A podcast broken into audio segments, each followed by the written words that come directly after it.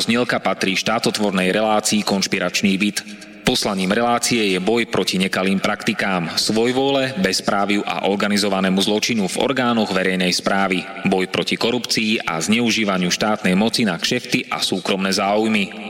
Poslaním relácie je i posilniť hlas verejnosti v otázkach demokracie, právneho štátu a podnietiť zvýšenie účasti občanov na rozhodovacích procesoch k správe veci verejných. Cieľom relácie je dosiahnutie transparentnej a efektívnej verejnej správy, otvorenie verejnej diskusie v bezpečnostných, protikorupčných a ľudskoprávnych témach. Relácia preto vo verejnom záujme realizuje kontrolnú činnosť, najmä na úseku Úradu vlády Slovenskej republiky, Policajného zboru, Kriminálneho úradu finančnej správy, Národného bezpečnostného úradu, Vojenského spravodajstva, Slovenskej informačnej služby, sústavy prokuratúry, súdov a prijatých medzinárodných záväzkov Slovenskej republiky. Áno, ide o nezávislé rádio Slobodný vysielač so sídlom v Banskej Bystrici.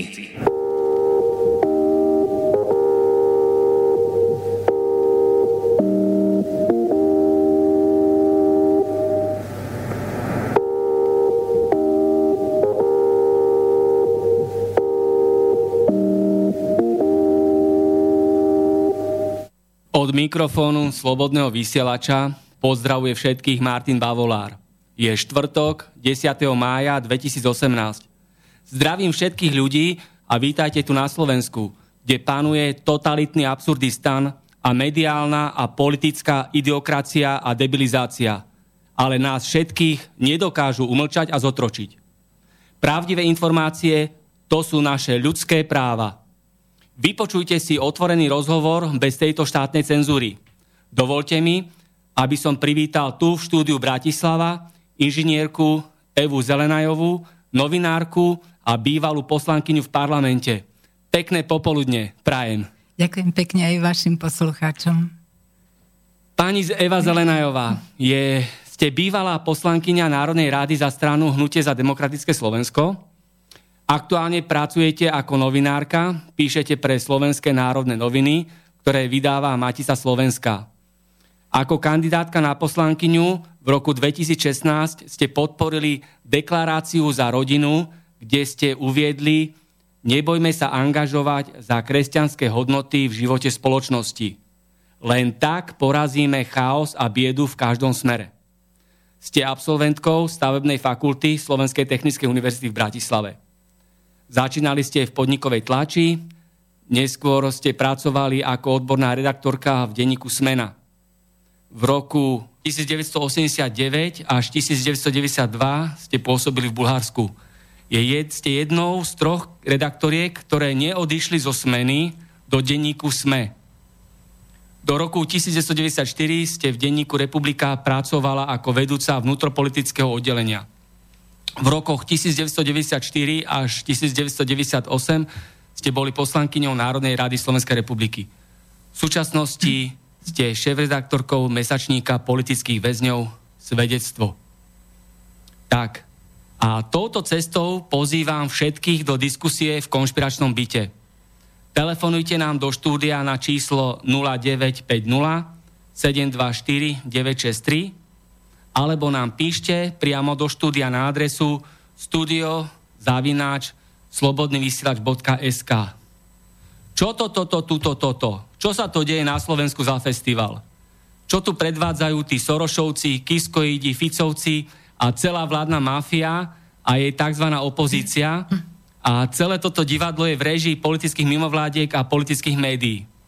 Prečo organizátori demonstrácií za slušné Slovensko hnevám sa a tak ďalej a tak ďalej. Chceli len, aby sa vymenili zlodeji a mafiáni vo vláde, ale aby sa napríklad Fico a Kaliňák a tak ďalej nevyšetrovali a nesúdili a tak, čo nakradli im aj ostane. Čo si o tom všetkom myslíte teraz aktuálne? No, je to veľmi široká téma, takže e, azda by bolo treba začať od začiatku. Vravíte o Šorošovcov, o Havlovi a naozaj, že na tom začiatku a zda bol aj ten Havel, ale za tým Havlom kto si stál. E, ja si všetkých týchto slniečkarov Bratislavskú kaviareň nazývam Havloidi, pretože pretože sú to ľudia, ktorí nie, nikdy neboli za vznik samostatnej Slovenskej republiky, vždy vyznávali akési hodnoty, ktoré, ktoré nemajú žiadne zakorenenie. A na začiatku toho celého by som povedala, keďže som novinárka a videla som, ako sa veci zahniezďovali na Slovensku a v tejto republike po roku 89, tak by som povedala, že na začiatku bolo, bolo Rádio Slobodná Európa. Rádio Slobodná Európa je hm, ešte niekde vysiela, ale bolo platené Kongresom Spojených štátov amerických. Je celkom logické, že nikto si nebude platiť nič bez toho, aby z toho niečo nemal. Takže Spojené štáty platili zaujímavé krajiny a novinárov v týchto svojich zaujímavých krajinách. Keď si zoberiete, ktorí novinári boli a prešli rádiom Slobodná Európa a ktorí boli vlastne vyškolení americkým kongresom, dá sa tak povedať, tak dnes ovládajú nie len RTVS, ale ovládajú aj všetky tie také akože mainstream alebo hlavnoprúdové médiá a vytláčajú všetko, čo nemá ich názor, čo i s nimi nesúhlasí na perifériu a snažia sa, aby len a len ich hlas zaznel. A táto jednostrannosť, ktorá sa k nám nasťahovala, fakticky má prameň tam.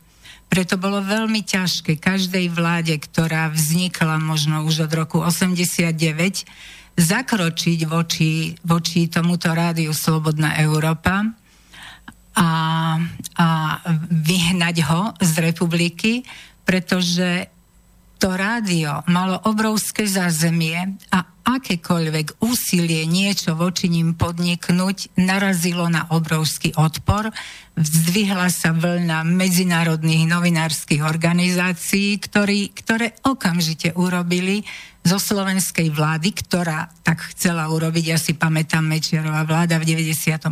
tuším, nechcela predlžiť licenciu Rádiu Slobodná Európa, no tak sa dostala na čiernu listinu, pochopiteľne. A demarše sa sem valili zo všetkých no, strán? a demarše sa valili na Slovensko, samozrejme. Čiže toto všetko je tak, tak zosieťované už týmito zaujímami zvonku, ktoré, ktoré majú ohromné množstvo finančných prostriedkov, že to Slovensko e, a, a slovenskí nadšenci a slovenskí národovci a slovenskí vlastenci to majú veľmi ťažké.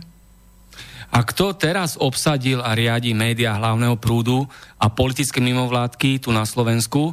A čo by napríklad mali naozaj ľudia vedieť o súčasnom parlamente?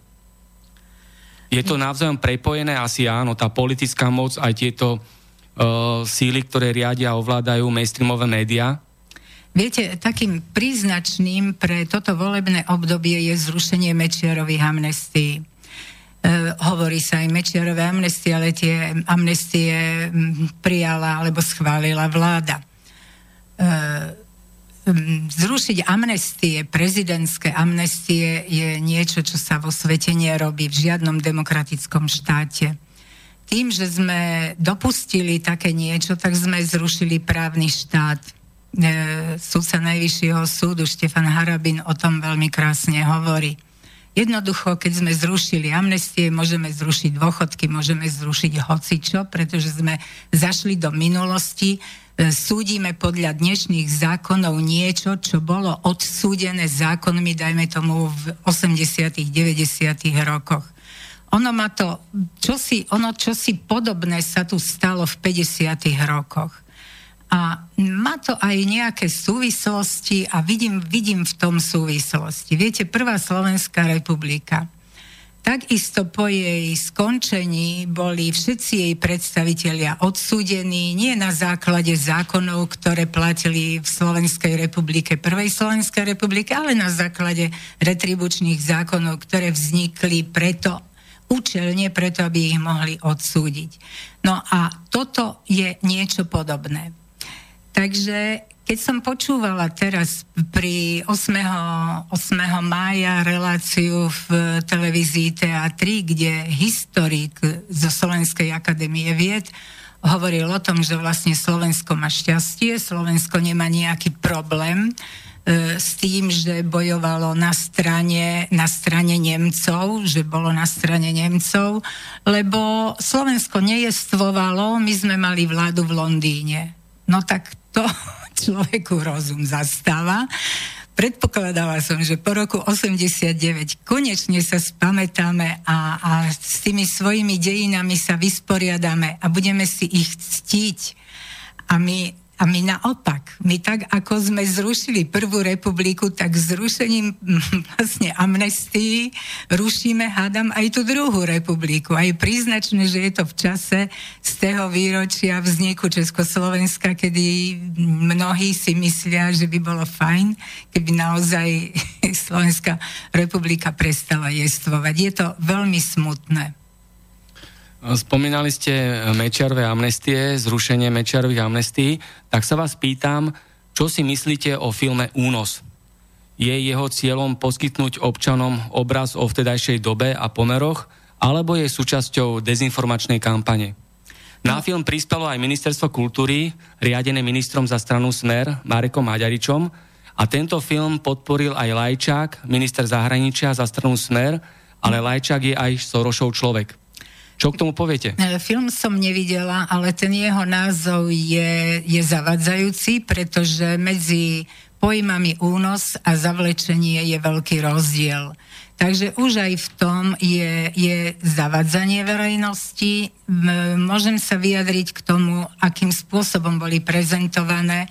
Tie plagáty, ktoré boli k filmu vyrobené, dehonestujú, všetky hodnoty, ktoré Slováci, ktoré Slováci proste si ctia, e, všetky symboly sú znevažované, kresťanské symboly, slovenské národné symboly sú tam znevažované.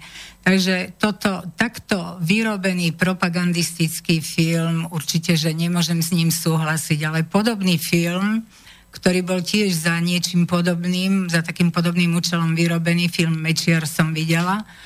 A tak som sa trošku pousmiala, keď som ho sledovala, pretože predtým som rozprávala s jedným známym a ten mi povedal, že vieš, ja som bol taký rád, že som aspoň videl, sa mi zopakovali tie nádherné scény z meetingov HZDS, ako ľudia boli nadšení, ako, ako boli spolu, ako sa tešili z toho svojho štátu, ako milovali týchto politikov, ktorí ten štát vlastne postavili na nohy tak pri tom filme, samozrejme v tom filme sú tieto zábery, ale musím povedať, že, že tento film neslúži na to, aby hovoril o vzniku štátu, o jej tvorcoch. Ten film chce znevážiť vznik štátu a jej tvorcov, pretože použil veci, ktoré, ktoré použili v 92., ktoré boli vyrobené v roku 92 federálnou bezpečnostnou službou na diskreditáciu HZDS a Mečiara, aby náhodou nevyhral voľby, lebo sa vedelo, že keď Mečiar a HZDS vyhrajú voľby,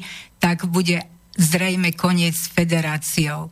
No a teraz boli použité takisto, videla som ten film pri uvádzaní do škôl, čo ma veľmi prekvapilo, že spustil, spustila jedna, jedna mimovládka e, projekt Mečiar na školách, e, ktorí budú maturantom alebo stredoškolákom premietať, samozrejme aj s diskusiou politickou, na ktorej sa má zúčastňovať Marian Leško, politický komentátor, ktorý bol veľmi zapojený do politiky, veď kandidoval za stranu demokratickej ľavice v 94.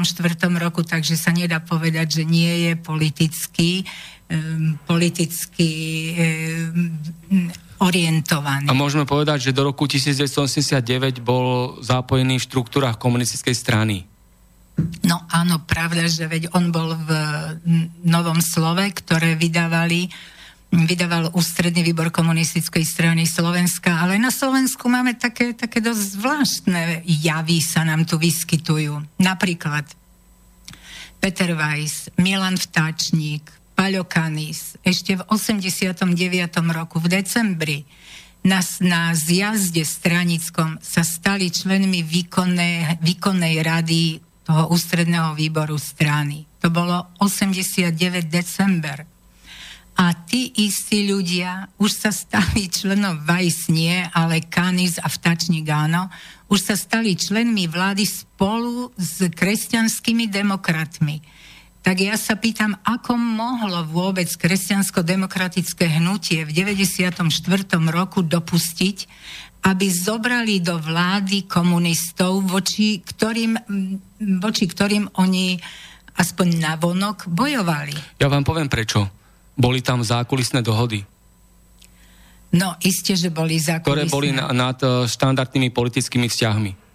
Isté, že boli a o niektorých hovoril napríklad aj Fico. Uh, Fico v rozhovore v roku 99 uh, Fico bol členom strany demokratickej ľavice, stal sa po voľbách v roku 98 členom koaličnej, ko, koaličnej vlastne strany členom koalície a v roku 99 založil Smer. Po založení Smeru sa ho pýtali novinári, aké tam boli problémy, prečo odišiel a tak ďalej. No a on na to povedal, že že sa mu nepačilo, že boli dohody, ako všetko, ako urobia privatizáciu a že odrazu, keď, sa, keď zložili tú koalíciu, aj keď voľby vyhralo HZDS v 98 tak všetci, všetci sa zhrkli, komunisti, liberáli, demokrati, všelijak puncovaní.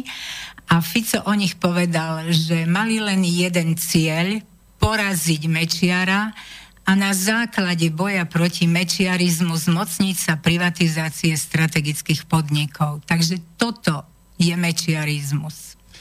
Základný problém alebo základný konflikt medzi Kováčom a Mečiarom bol tiež ekonomicko-finančný.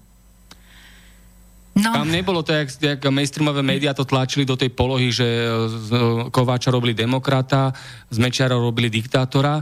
Tá deliaca čiara bola tiež e, privatizačno-ekonomicko-finančná, lebo e, Kováč a jeho mašinéria mala svoje záujmy finančno-ekonomicko-privatizačné a tie zase nezapadali do toho Mečiarovho scenára. Tak to bol ten konflikt. Áno, mm Žiaľ, už nežije A.M. Huska, ktorý, s ktorým som tiež často robievala rozhovory a napísal dosť kníh o tomto období, veľmi múdry, sčítaný človek. A ten mi povedal, že o tomto konflikte, že bol to osobný konflikt medzi nimi a to preto, že Kovač mal rád peniaze.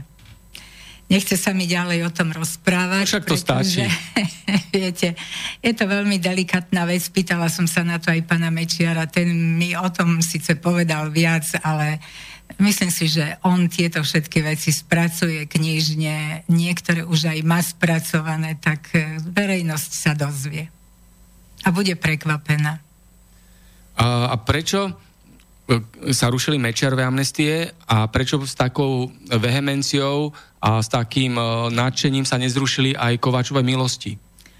No, viete, tieto Mečiarové amnestie, pán Mečiar hovoril, že tá situácia v roku 98 bola skutočne napätá. E, štát bol pred voľbami, opozícia robila veľmi veľké tlaky a pomocou zahraničia ehm, tlaky na túto vládu, veď vychádzali články, ehm, vychádzali články, že stačí, ak porazíte Mečiara a dostanete sa do Európskej únie, do NATO, všetko zaviselo len od toho, aby Mečiar nevyhral vo voľbách.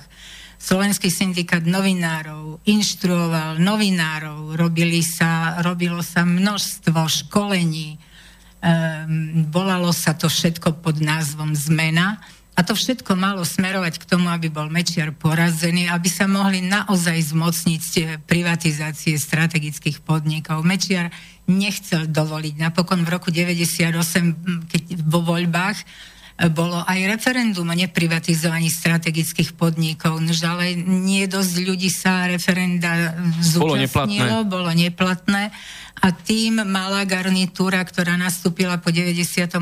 voľné ruky. Takže žiaľ, tam, tam toto bolo. A že a celá táto situácia viedla k tomu, nastal tam to zavlečenie Michala Kovača do cudziny, schovávanie svetkov v cudzine. Bola som v parlamente, keď keď čítali správu Slovenskej informačnej služby o tom, kde sa nachádzajú svetkovia a pán Milan Kňažko sa postavil ako veľký hrdina a povedal, my vieme, kde je, ale nepovieme. No a keď som sa teda ďalej informovala o tom, že, že čo, čo bolo vo veci, ako bolo vo veci, tak som sa dozvedela toľko, že opozícia si ich platila.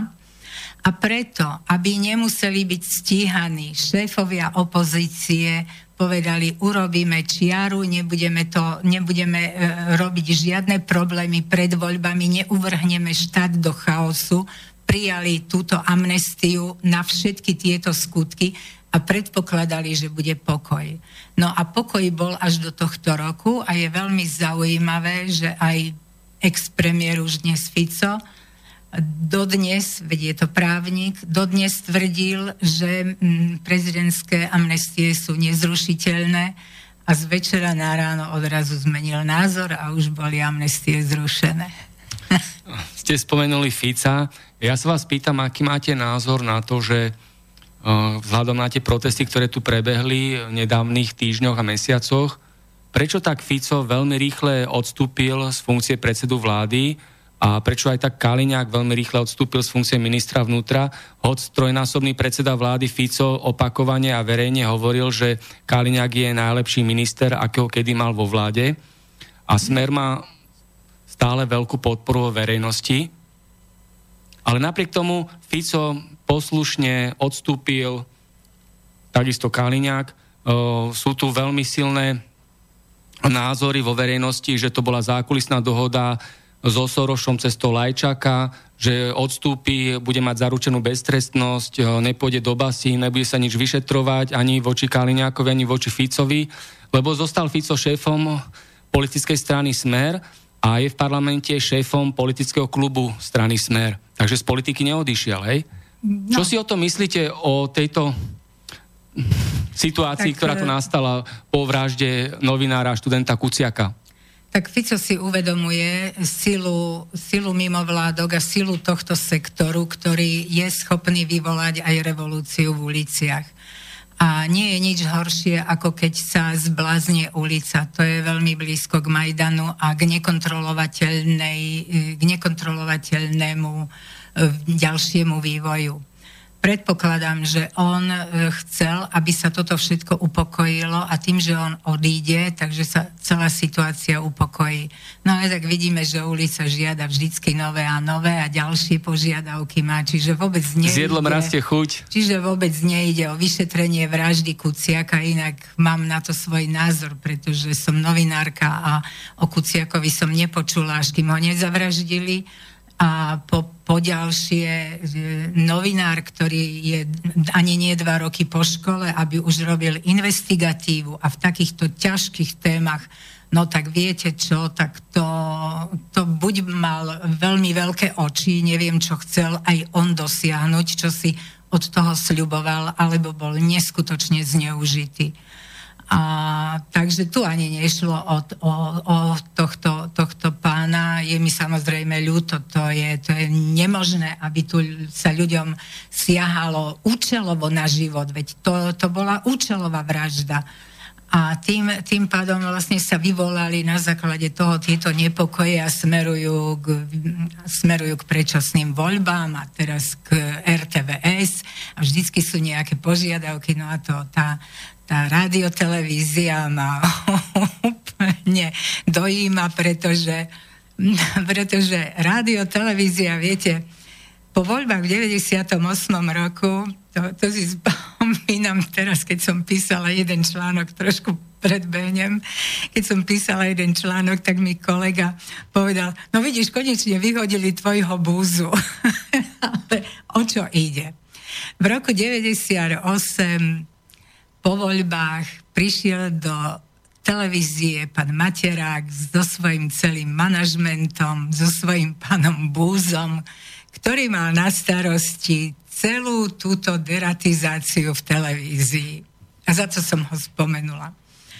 No a vtedy vyhodili všetkých redaktorov na 28. poschodie, držali ich tam pod dozorom e, a vymenili vlastne celú redakciu. A od tohto obdobia, od toho roku 98, vlastne tá strana, ktorú ja volám Havloidi, ovládali, do, ovládajú dodnes RTVS, že radiotelevíziu.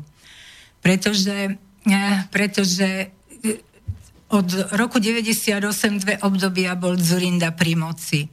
Potom aj ešte dva roky mali Radičovú pri moci. Ale medzi tým bol síce, bola koalícia v Smer, SNS a HZDS 2006, ale, ale Eh, ekonomika a média majú istú zotrvačnosť. Tam nie je možné všetko naraz urobiť tak, ako si to síce druhá strana urobila v tom 98. Tá druhá strana vlastne si to v tom roku 2006 nedovolila. A v roku 2006 inak eh, sa stala šéfkou, šéfkou Slovenského rádia Zemkova. Zemkova urobila veľký, veľké čistenie aj v rádiu. Tam všetkých 12 šéfov bolo nových a tých 12 nových šéfov pochádzalo z zaujímavého prostredia. Ja som tu už spomínala Slobodnú Európu. Redaktori Slobodnej Európy napríklad, e, napríklad e, e, rozhovory v Slobodnej Európe robili Marian Leško, Štefan Hríb, tie mená sú vám známe. Ďalej, Marian Bednár tam pracoval. Robili tam, robili pre Slobodnú Európu mm, Milan Žitný, Daniel Butora bol riaditeľom slovenského vysielania, syn prezidentovho, syn prezidentského kandidáta, dnes e, poradcu, poradcu prezidenta Kísku. Hej. A všetci títo redaktori E, všetci títo redaktori od roku 2001, od roku 2002, teda Rádio Slobodná Európa začala od roku 2002 vysielať na vlnách Rádia Twist. A v roku 2006 všetkých redaktor, na tých postoch vedúcich slovenského rozhlasu Zemkova dosadila z Rádia Twist. Čiže zase máme jednu a tú istú skupinu novinárov ktorá má pôvod ešte v rádiu Slobodná Európa, potom cez Twist a tak ďalej. A títo istí novinári v roku 2011 spojili rádio a televíziu, aby, aby mohli vymeniť Nižňanského v televízii za tú svoju riaditeľku, no a zase sa stala šéfkou radiotelevízie Zemkova. A vládli tam až donedávna s menšími, s menšími obmenami, neudržali sa tam takí, ktorí by boli chceli niečo urobiť v prospech verejnoprávnosti. Tu nejde o to, že by, že by títo ľudia boli nekvalifikovaní, nedobrí, ale nerobili, nerobi, nerobili vo verejnopra- nezachovávali verejnoprávnosť vo verejnoprávnom médiu.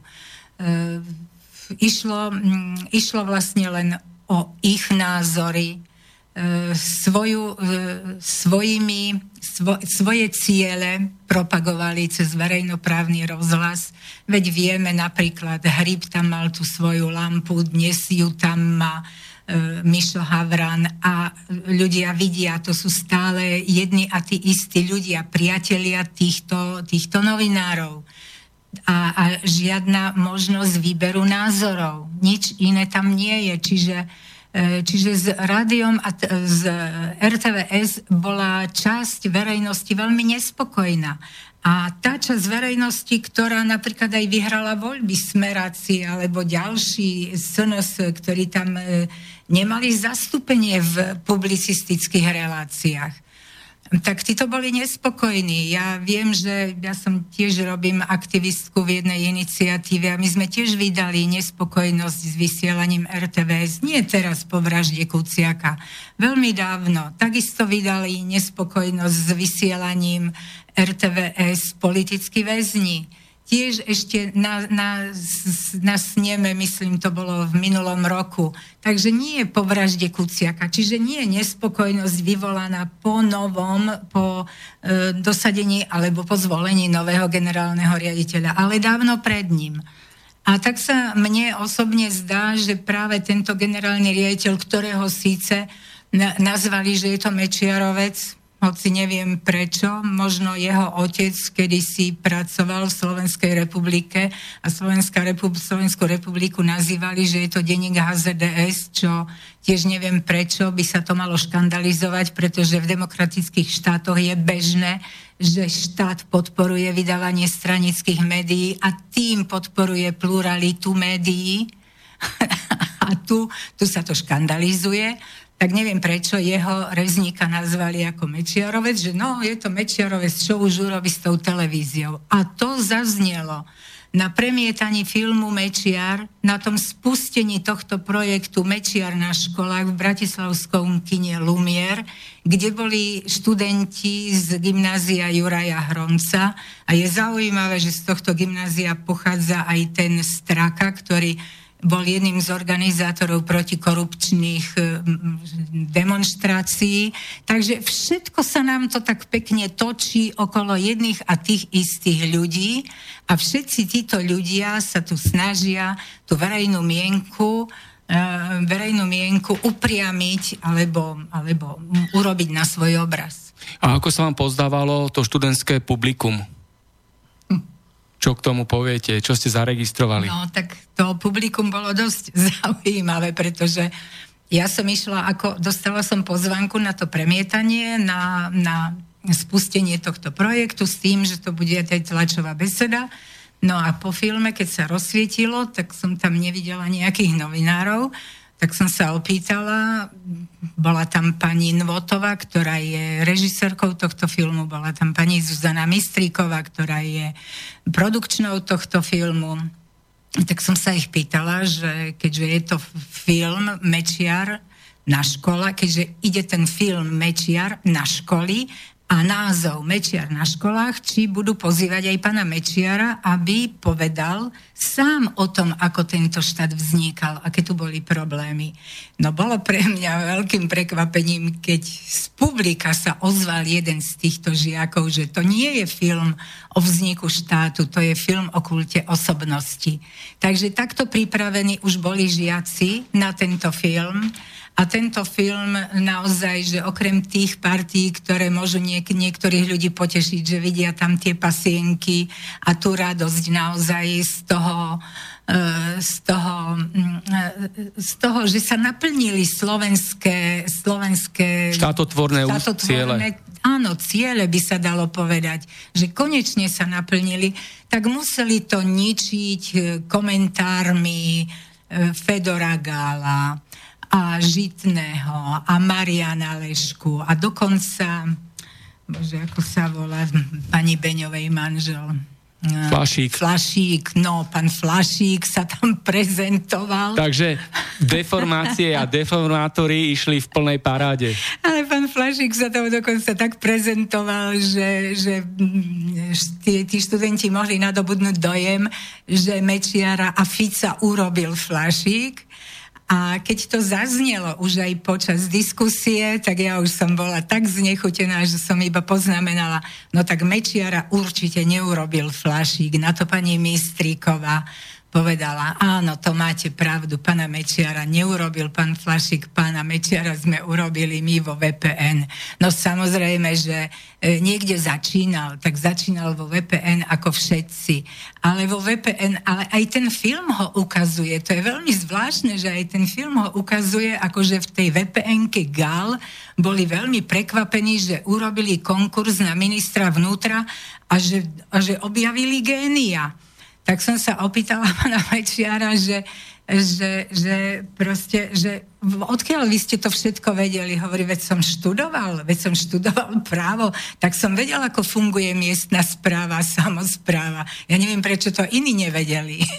Takže e, to, je, to, sú, to sú také veci, ktoré sa dajú podať rozlične, no a práve títo páni, ktorí komentovali tento film, tak mali navodiť dojem, že že tu máme dočinenia s jedným, s jedným e, falzifikátorom, s jedným klamárom, lebo on povedal, že bude referendum o vzniku štátu a nebolo a je to neodpustiteľný hriech. My sme si to rozpad federácie neželali a Mečiar je za to zodpovedný a tak ďalej a tak ďalej. Hoci každý súdny človek vie, že keby bolo referendum, tak e, tak nemáme nárok, lebo zrejme by nebolo dopadlo v obidvoch republikách rovnako a ideme, ľudovo povedané, s holým zadkom. Hej, bo nemali by sme nárok na nič po federácii.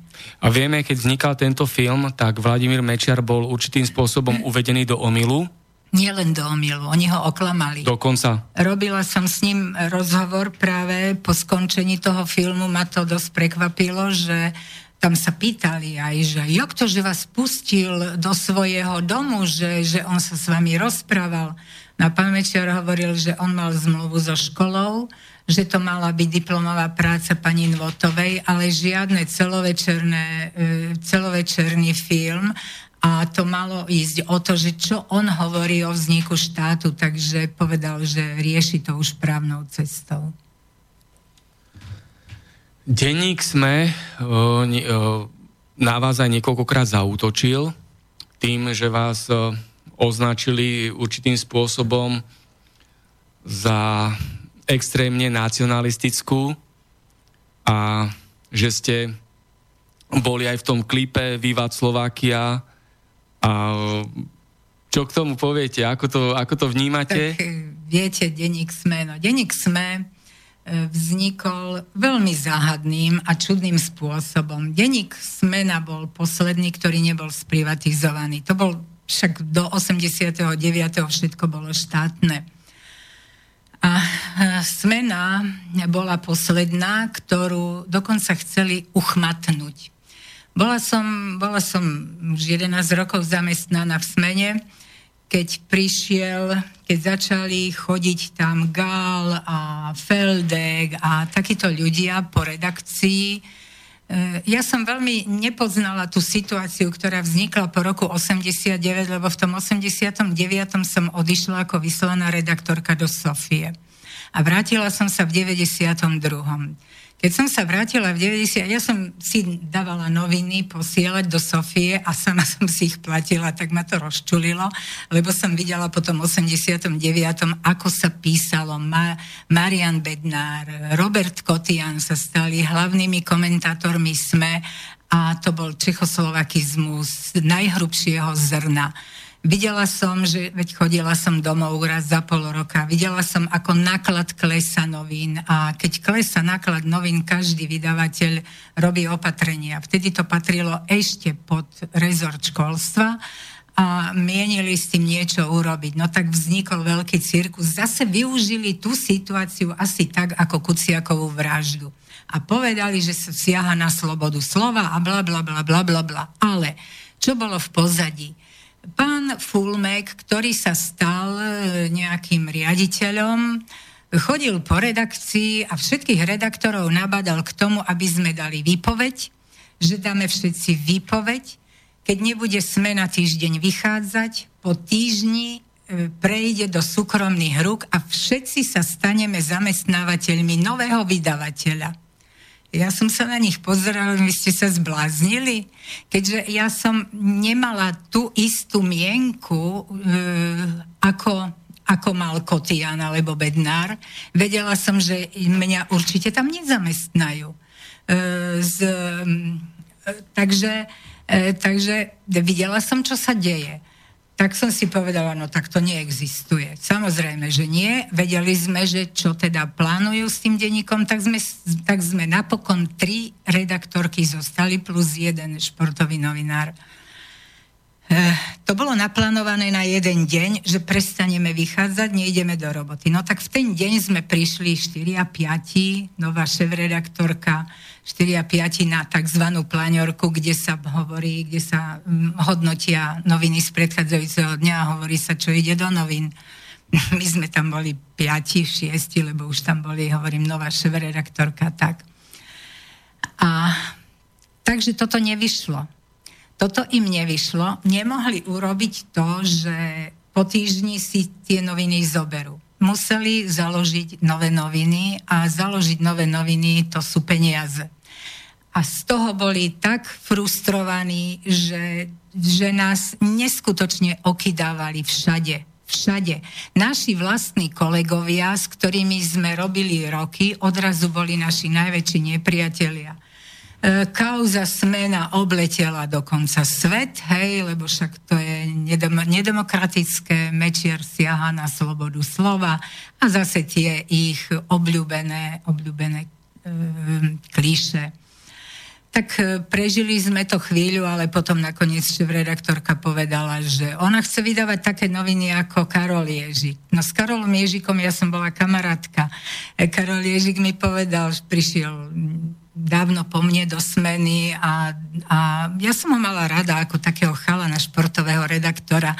Dokonca keď som sa vrátila v tom, keď som prišla domov po voľbách, tak som sa stretla s vedením, teda s Karolom Ježikom a s Janom Kamenickým, ktorý bol na, v smene na nedeľu a sme debatovali o tom, že teda čo budem robiť, ako sa zamestnám teraz v smene tak ja som iba zalomila rukami, hovorím, chlapci, to bol koho nápad po voľbách, ten čierny rámik v smene.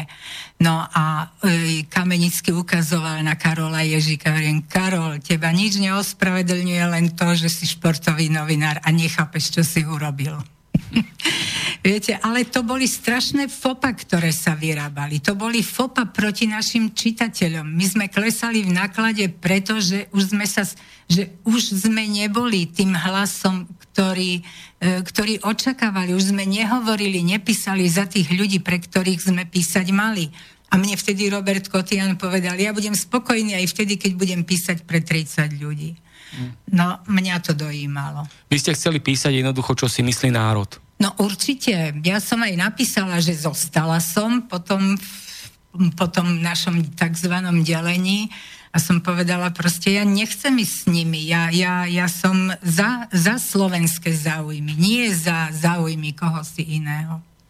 A denník sme v tých útokoch pokračoval, vyčítal vám, že sa zastávate slovenského vojnového štátu, a že po odchode z parlamentu publikujete napríklad v časopise Extra Plus, ktorý vedie Pavol Kapusta, ktorý podľa denníku SME v 90. rokoch moderoval v STV propagandistickú reláciu Fašírka. Aj vám vyhadzovali a vyhadzujú na oči, že ste kandidovali no, že ste boli na kandidátke ľudová strana naše Slovensko v minulých voľbách a tak ste sa pokúšali opäť dostať do parlamentu. No, viete, ono je to zaujímavé s tými našimi médiami. Poviem len taký príklad. Máme priateľov v Chorvátsku a tam, keď som im povedala, že u nás médiá asi fungujú tak, že kým bol Mečiar vo vláde, kritizovali Mečiara. Keď sa dostal Mečiar do opozície, kritizovali Mečiara.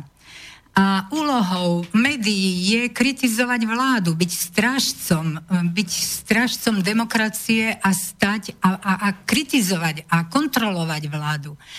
Naše médiá kontrolovali vždy len jeden subjekt a zaujímavé ten, ktorý, ktorý bol štátotvorný a ktorý, mm, ktorý presadzoval národno-štátne záujmy. To znamená, že neboli to nezávislé médiá? Samozrejme. Ale boli nie. to médiá, ktoré boli financované a riadené sílami alebo štruktúrami, ktoré nemali záujem na no, národných a štátnych eh, hodnotách Slovenskej republiky. No samozrejme, samozrejme a Deník sme, tak to ja ani vážne už nemôžem brať, pretože poznám aj všetkých, aj neviem, robila som tam e, aj z Miša Havrana otcom, on bol šéfom zahranično-politického oddelenia, všetci vedúci oddelení museli byť členmi strany a, a oni nám potom vyčítali, že, že máme nejakú komunistickú minulosť alebo také niečo. Pritom napríklad ja som nikdy nebola členkou strany.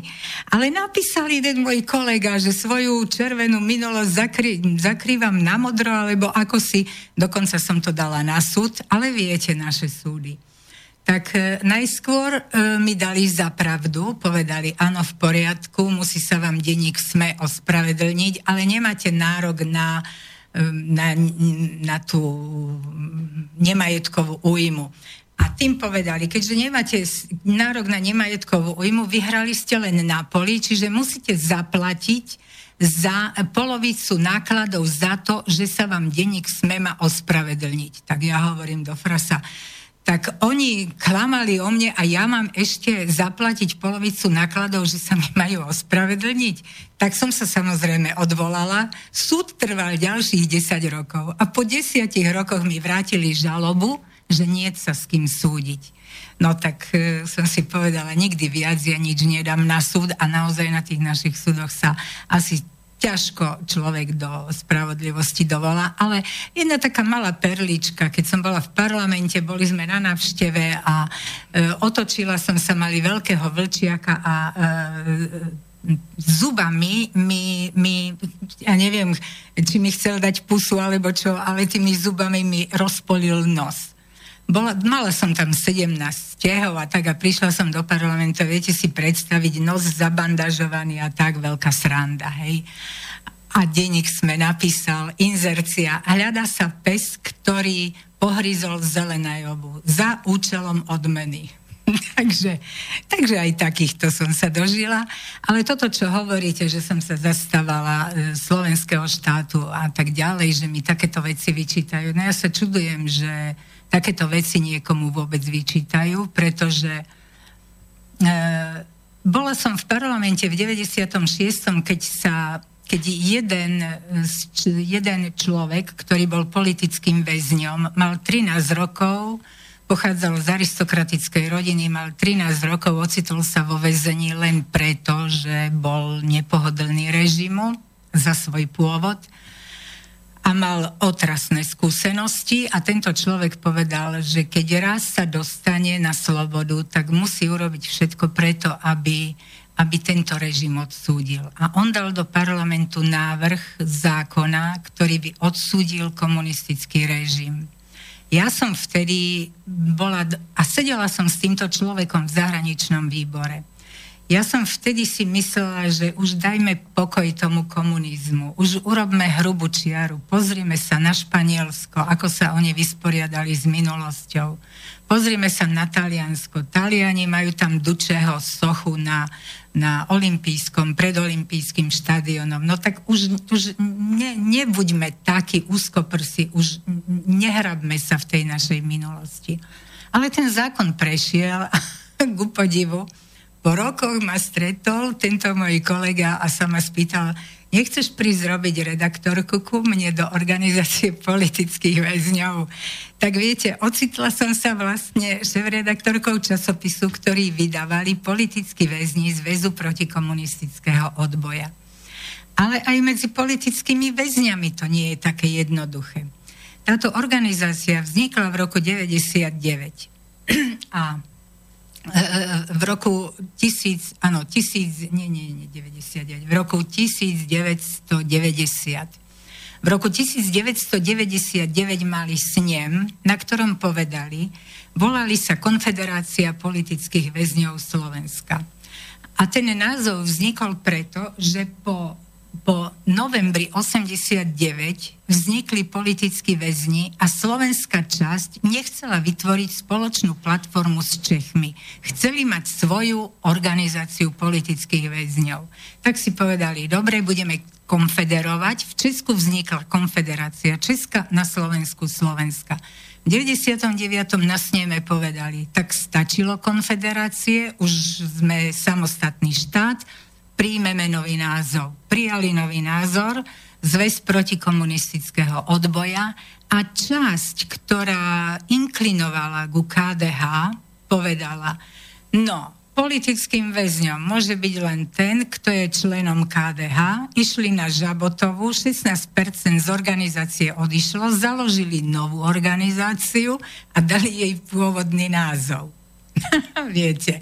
No, takže aj takéto veci sa robia. Ale čo je najsmutnejšie, že stal sa predsedom tejto organizácie kňaz Strholec a nesmierne bola táto organizácia vyzdvihovaná a azda iba preto, že veľmi vyhovoval istým kruhom tento človek. Pretože on bol, hádam, najväčším bojovníkom spomedzi kňazov proti církvi. V jednom interviu povedal dokonca, že církev je poslednou totalitou na zemi. No, dosť zle sa to počúva. Ono je fakt, že církev nie je demokratická inštitúcia. Ale tak bola založená. Bola založená Ježišom Kristom. Nie demokraticky. Čiže e, takýmto spôsobom, čiže tu na tomto vidno, že ani tí politickí väzni ne, nemajú, mm, nemajú nejak rovnaký vzťah napríklad aj k Prvej Slovenskej republike. A ja som práve to tým chcela povedať, že keď som prišla do tejto organizácie a stretla som ľudí, robila som rozhovory s ľuďmi, ktorí e, po, pr- po druhej svetovej vojne boli perzekvovaní preto, že chceli pokračovať, nechceli sa vzdať slovenského štátu, že boli za to popravení Púčik, Tunega, e, e, na výstrahu popravení študenti, pretože boli členmi Bielej legie a Biela legia si dávala za cieľ obnovu Slovenskej republiky. No dnes máme tú Slovenskú republiku a namiesto toho, aby my sme vlastne ich, e, ich vyzdvihli, ich oslavili, tak e, my ich dehonestujeme, týchto ľudí. Nepriznávame sa k ním. Prečo? Veď oni nám vybojovali. Oni prví boli tí, ktorí vybojovali tú, tú slovenskú samostatnosť. Oni položili život za tú slovenskú samostatnosť. Boli tam ľudia, ktorí mi hovorili, ako prebiehalo povstanie E, ktorí boli pri povstaní, ktorí videli, čo sa deje, ktorí videli, čo robili komunisti po, po, po vojne s ľuďmi, ktorí mali iný názor. Veď vieme dnes, že režim tu bol ľudacký, no v poriadku bol ľudacký, ale, e, ale bolo, tam, bolo tam viac strán, ale, ten, ale zvolili si takýto režim, nebojovali proti nemu. Ale to neznamená, že, že keď príde iný režim, že sa musíme krvavo s ním vysporiadať. A komunisti sa veľmi krvavo vysporiadavali s nepriateľmi režimu a týchto ľudí som ja poznala a to boli ľudia, ktorí mali iba iný názor, ktorí nechceli ten komunizmus, pretože videli, čo sa napríklad boli v Sovietskom zväze, e, boli budovať prvý štát robotníkov v Sovietskom zväze a videli, čo sa tam deje. Prišli legionári, videli, čo sa tam deje. Nechceli o komunizme ani počuť. A tu po vojne e, odrazu komunizmus e, sa stal vedúcou stranou. Takže na Slovensku to veľmi, veľmi ľudia ťažko prežívali. No lebo tu nezvyťazila ani komunistická ani strana vo voľbách. Ani v tom 46. roku, veď zvyťazila demokratická Presne strana. Tak. A zase kan, poslancov za demokratickú stranu e, pre nás súdili, prenasledovali, väznili. Takže ten režim sa správal veľmi totalitne a keby som vám prečítala znenie iba tohto zákona, ktorý v 96. sme prijali, ako že sme odsudili komunistický režim, tak e, tam, ako charakterizujú ten komunistický režim, tak by ste sa veľmi čudovali, že dnes je situácia rovnaká. Preto sa vás pýtam dve otázky teraz. Uh Komunistický režim začal bojovať sám so sebou. Vieme, ako dopadol Gustav Husák, ako dopadol Klementis a ďalší. A ešte sa vás pýtam ďalšiu podotázku. V dnešnej dobe už nie sú na Slovensku politicky prenasledovaní ľudia a nie sú tu politickí väzni? Myslíte? Ja sa pýtam. Lebo môj názor je, že sú tu politicky prenasledovaní ľudia a sú tu aj politickí väzni za súčasného prehnitého totalitného režimu, ktorý je na Slovensku momentálne. Pozrite sa, položili ste mi otázku, čo o mne píše denník SME. To je, to je demokratické? To je demokratické? Prečo ja musím mať taký istý názor ako Áno, vám vyčítajú, sme? že chválite Jozefa Tisa a že pritom dostávate peniaze z ministerstva vnútra.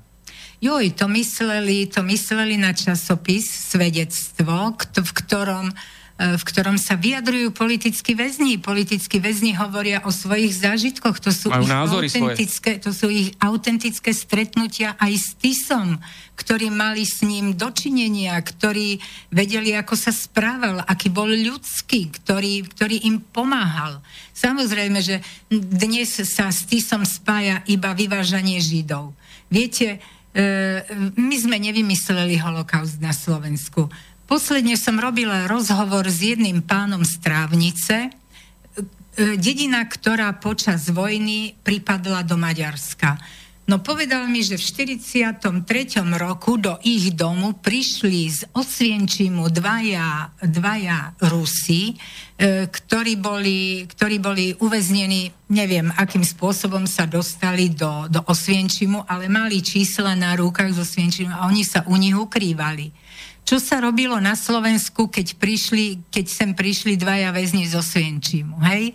Veľký cirkus, veľké halo, všetci už ste vedeli, museli ste vedieť, čo sa tam deje a to bolo rok 44. A tuto bolo rok 43 v Maďarsku a nikto o nich nevedel.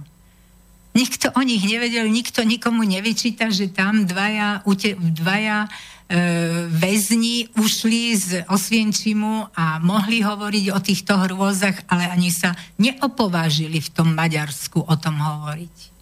Tak aký rozdiel medzi režimom na Slovensku, kde sa o tom hovorilo, okamžite sa zastavili deportácie, keď sa dozvedeli, že teda to nie sú miesta, kde by mali, kde by to boli nielen, že pracovné tábory, hovorilo sa, že na jednom mieste budú žiť, že tam si vytvoria svoje vlastné uh, svoje vlastné mesta a tam budú pracovať, žiť a tak ďalej. No a keď sa dozvedeli, že to tak nie je, no tak sa to zastavilo, pochopiteľne. Napokon e, americký, čo si budeme hovoriť, Netanyahu nedávno povedal, že vyšlo najavo, že vedeli spojenci o tom, že sú tieto tábory a na čo slúžia a nepodnikli žiadne kroky ani na ich bombardovanie, ani nič. A k tomu sa vás pýtam, je tu mm, pamätník obetiam holokaustu, ale nie je múzeum, múzeum obetiam holokaustu, ale nie je múzeum obetia komunizmu. Je to demokratické a je to v súlade s demokratickými princípmi? Lebo je to taká nerovnováha. No, mm, ešte je toho veľa, čo, čo, musíme, čo musíme dobehnúť, ale viete, tu je aj trošku taká situácia zlá preto, že tu existuje zväz protifašistického odboja a protifašistickí odbojári boli počas celého trvania režimu uh, zvýhodňovaní, dostávali tú známu 255 proste mali sa, mali sa dobre.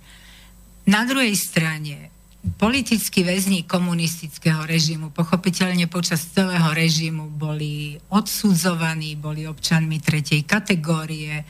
Keď neprišli o život, tak boli vypudzovaní zo zamestnaní, nemohli študovať, nemohli chodiť do škôl, e, mali nižšie príjmy, jednoducho boli občanmi tretej kategórie. Ale po roku 89 veľmi si uzurpujú na na svoj priestor práve tí protifašistickí bojovníci a, a akoby až neznášali tých protikomunistických bojovníkov. E, ako keby, ako keby, e, keby to neznamenalo nič, že niekto bol za názory tým komunizmom väznený. No, ale e, organizácia PV, politický väzní zväz protikomunistického odboja, žiada ministerstvo spravodlivosti, aby zriadilo múzeum e, komunizmu. Zločinov komunizmu. Zločinov komunizmu, áno. A už boli aj predbežné dohody s ministerkou Žitňanskou, kde by to mohlo byť buď na februárke, alebo, alebo v Leopoldove. Uh, ale vymenili sa ministri, tak zase sa niečo oddiali a tak, takže už, e, už by sa malo v tomto smere niečo urobiť. A bol by najvyšší čas, lenže ja osobne si myslím, že nemali by sme vodiť deti len po miestach hrôzy, e, zločiny komunizmu, zločiny nacizmu, zločiny fašizmu. Mali by sme deti vodiť aj na miesta, kde je naša história, kde, kde, kde sme v histórii zohrali veľmi dobrú úlohu, napríklad v boji proti Turkom. Hej, nedávno som bola s jednou školou svätej Alexie v Kalembergu a, a v Mariaceli, kde je pochovaný arcibiskup Selepčení, ktorý sa veľmi zaslúžil o to, že v bitke e, o Viedeň sme vyhrali, no. porazili sme Turkov, ktorý dal takmer pol milióna zlatých na, na to, aby, aby prišli Poliaci. Bol to známy Turkobiec. Áno, no ale prečo bol známym Turkobícom? Mal 6 rokov, keď pred jeho očami mu zavraždili Turci otca aj matku. Zachránil sa len tým, že ušiel do lesa. A vy ste pôsobili v Bulharsku a viete, že tam sú tiež silné dejiny, čo si Bulhári vytrpeli s osmanskými mocipánmi a tureckou totalitou? Tam celé dediny boli vyzabíjane, zavraždené, proste to bolo hrôza, no, to bol masaker. Tak tak e, Bulhári si, Bulhári si to odtrpeli niekoľko storočí, nakoniec ich oslobodili Rusy. Áno, to bola tá známa Balkánska vojna. Áno, napokon to boli Rusi, ktorým prišli na pomoc. Oni vtedy aj Rumunsko a ďalšie balkánske krajiny ale mne sa na Bulhároch páčilo najmä ich prístup k cyrilometodskej tradícii napriek tomu, že, že za socializmu sme si nepripomínali svetých Cyrila metoda, Bulhári si ich pripomínali, pripomínali nie ako svetých, ale ako tých, ktorí priniesli písmo. Oni ich oslavovali ako, ako ľudí, ktorí dali, dokonca oni na tých svojich podujatiach hovoria, my sme dali svetu písmo. Nás to trochu draždilo Slovákov. A ďalšia... Nie trochu, dosť. Hej, a ďalšie, ja sa vás pýtam, je tu oficiálne hovorené, medializované holokaust Židov. Je tam to číslo 6 miliónov, čo je oficiálne ustálený počet obetí židovského holokaustu, ale je tu aj slovanský holokaust. V čase druhej svetovej vojny bolo zavraždených, pozabíjaných takmer 30 miliónov Slovanov. Je to holokaust Slovanov. A o tom sa tak veľa nerozpráva. Je to tiež táto nerovnováha v poriadku?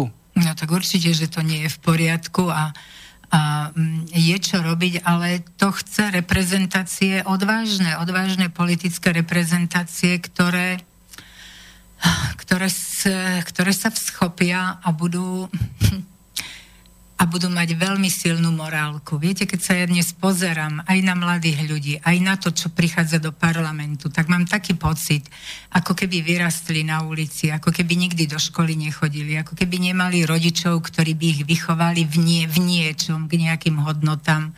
Je to, je to, je to takmer generácie, ktoré, ktoré sú nepopísané listy a ktokoľvek ich osloví na tú stranu sa pridajú, pretože nemajú nejaké základy výchovy. Máme viac ako hodinku zaujímavého rozhovoru za sebou. Spravíme si hudobnú prestávku. Nech sa páči. Pred vysielaním ste si vybrali Darinu Laščiakovú. Áno, mám takže... veľmi rada. Ja som folkloristka. No však prečo nie? Je to krásna slovenská ľudová hudba. Áno. Tak si pustíme pieseň od Dariny Laščiakovej Zahrajte mi tichučko a budeme mať hudobnú prestávku a po nej budeme pokračovať v tomto zaujímavom rozhovore ďalej. Takže Ďakujem. všetko pekné zatiaľ. Ďakujem.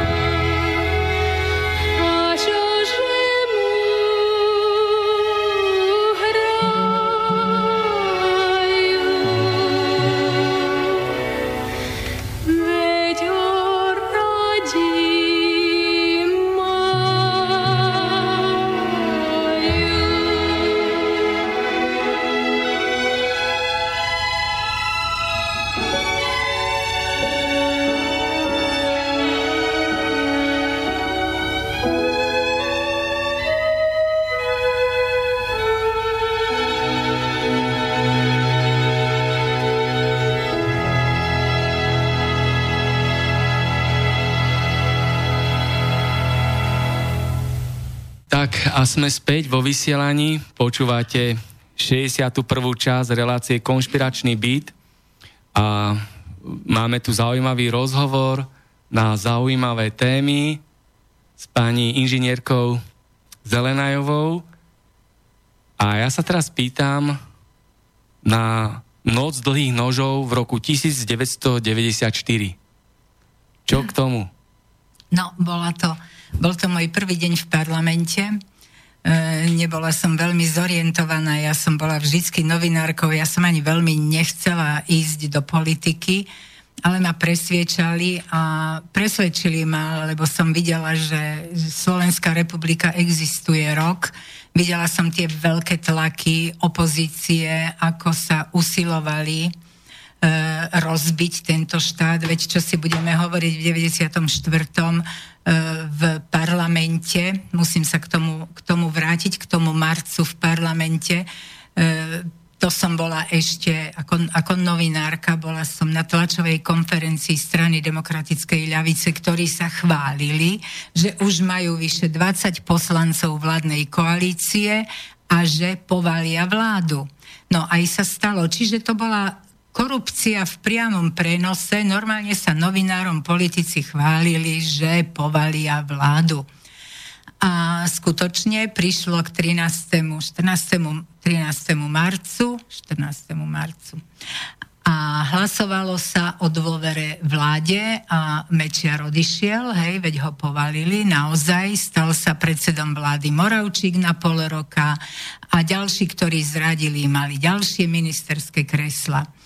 E, takže videla som, že tá Slovenská republika je v ohrození, že by naozaj bolo treba, treba pomôcť a mala som tak trošku prehľad po tej stránke mediálnej, tak som napokon súhlasila a ten deň bol môjim prvým v parlamente. Dohodli sme sa, že všetko, čo treba urobiť, aby sme mohli okamžite začať pracovať, urobíme dovtedy, kým, kým e, všetko neskončí. Čiže aj keby sme pracovali v noci, to znamená navoliť ľudí do jednotlivých, e, do jednotlivých e, výborov. výborov, áno a mm, do ostatných e, napríklad Rada televízna a, a tie organizácie, ktoré spadali pod, pod kompetenciu parlamentu, áno. No a tak sa stalo, že, sa, že do výboru životného prostredia boli navolení e, ľudia zo samej opozície a tá z toho urobila veľký škandál. E, ako s nimi zaobchádza, ako s opozíciou zaobchádza koalícia, aká nedemokratická a tak ďalej, veď nazvala to nož, nocou dlhých nožov, Zurindov výrok. Ale zabudli povedať jednu vec, akú obrovskú výhodu dostali práve tým, že, dos, že mali väčšinu v jednom parlamentnom výbore, a vo výbore parlamentnom, čo si odsúhlasí väčšina, to môže urobiť. Čiže kontrolu čohokoľvek. A oni to aj robili urobili, odhlasovali si kontrolu televízie, išli do televízie, odhlasovali kontrolu prideľovanie bytov, bytov na miestnom úrade pre štátnych úradníkov, išli na, do Ružinovského miestneho úradu, odhlasovali kontrolu na ministerstve obrany, kontrolovali rezort obrany. Jednoducho všetko, na čo si zmysleli, čo by chceli skontrolovať, to mohli urobiť. Čiže opozícia nikdy predtým a nikdy potom nemala toľko slobody, toľko možností na kontrolu vlády, vládnej koalície, ako mala práve počas e, toho volebného obdobia 94-98. Takže ja si spomínam tak, že oni, oni odišli, opozícia odišla, im sa tam nechcelo byť cez noc, čo sa im nečudujem, veď nemali na nič vplyv, lebo opozícia obyčajne na tieto veci nemá vplyv.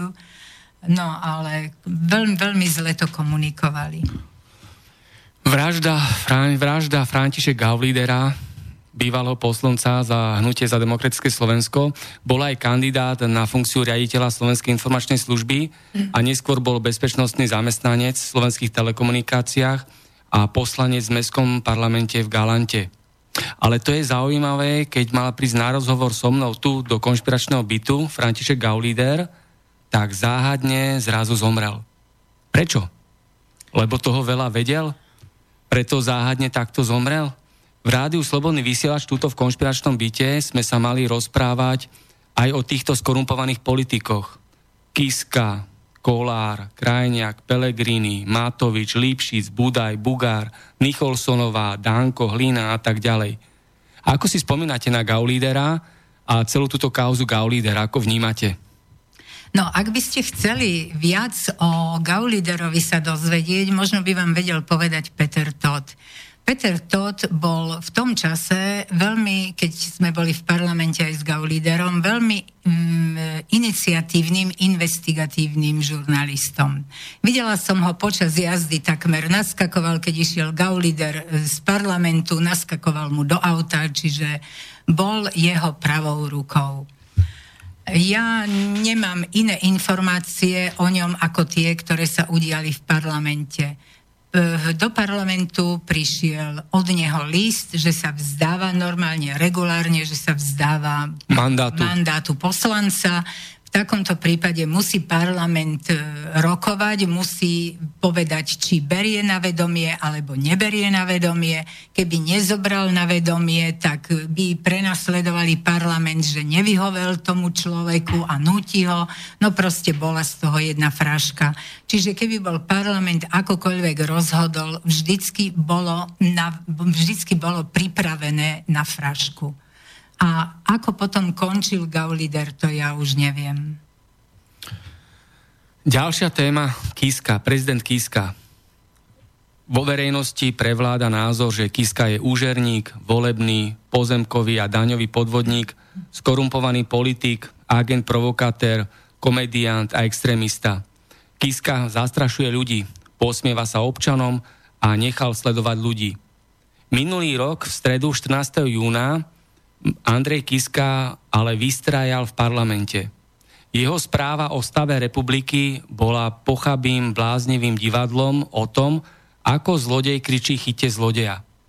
Lebo všetci dobre vieme, že skorumpovaná vláda a skorumpovaná opozícia a ich oddaní prisluhovači v súdnictve, zdravotníctve, školstve, prokuratúre, polícii, na úradoch, vo verejnoprávnych a systémových médiách a vo falošných mimovládkach spolupatria do basy.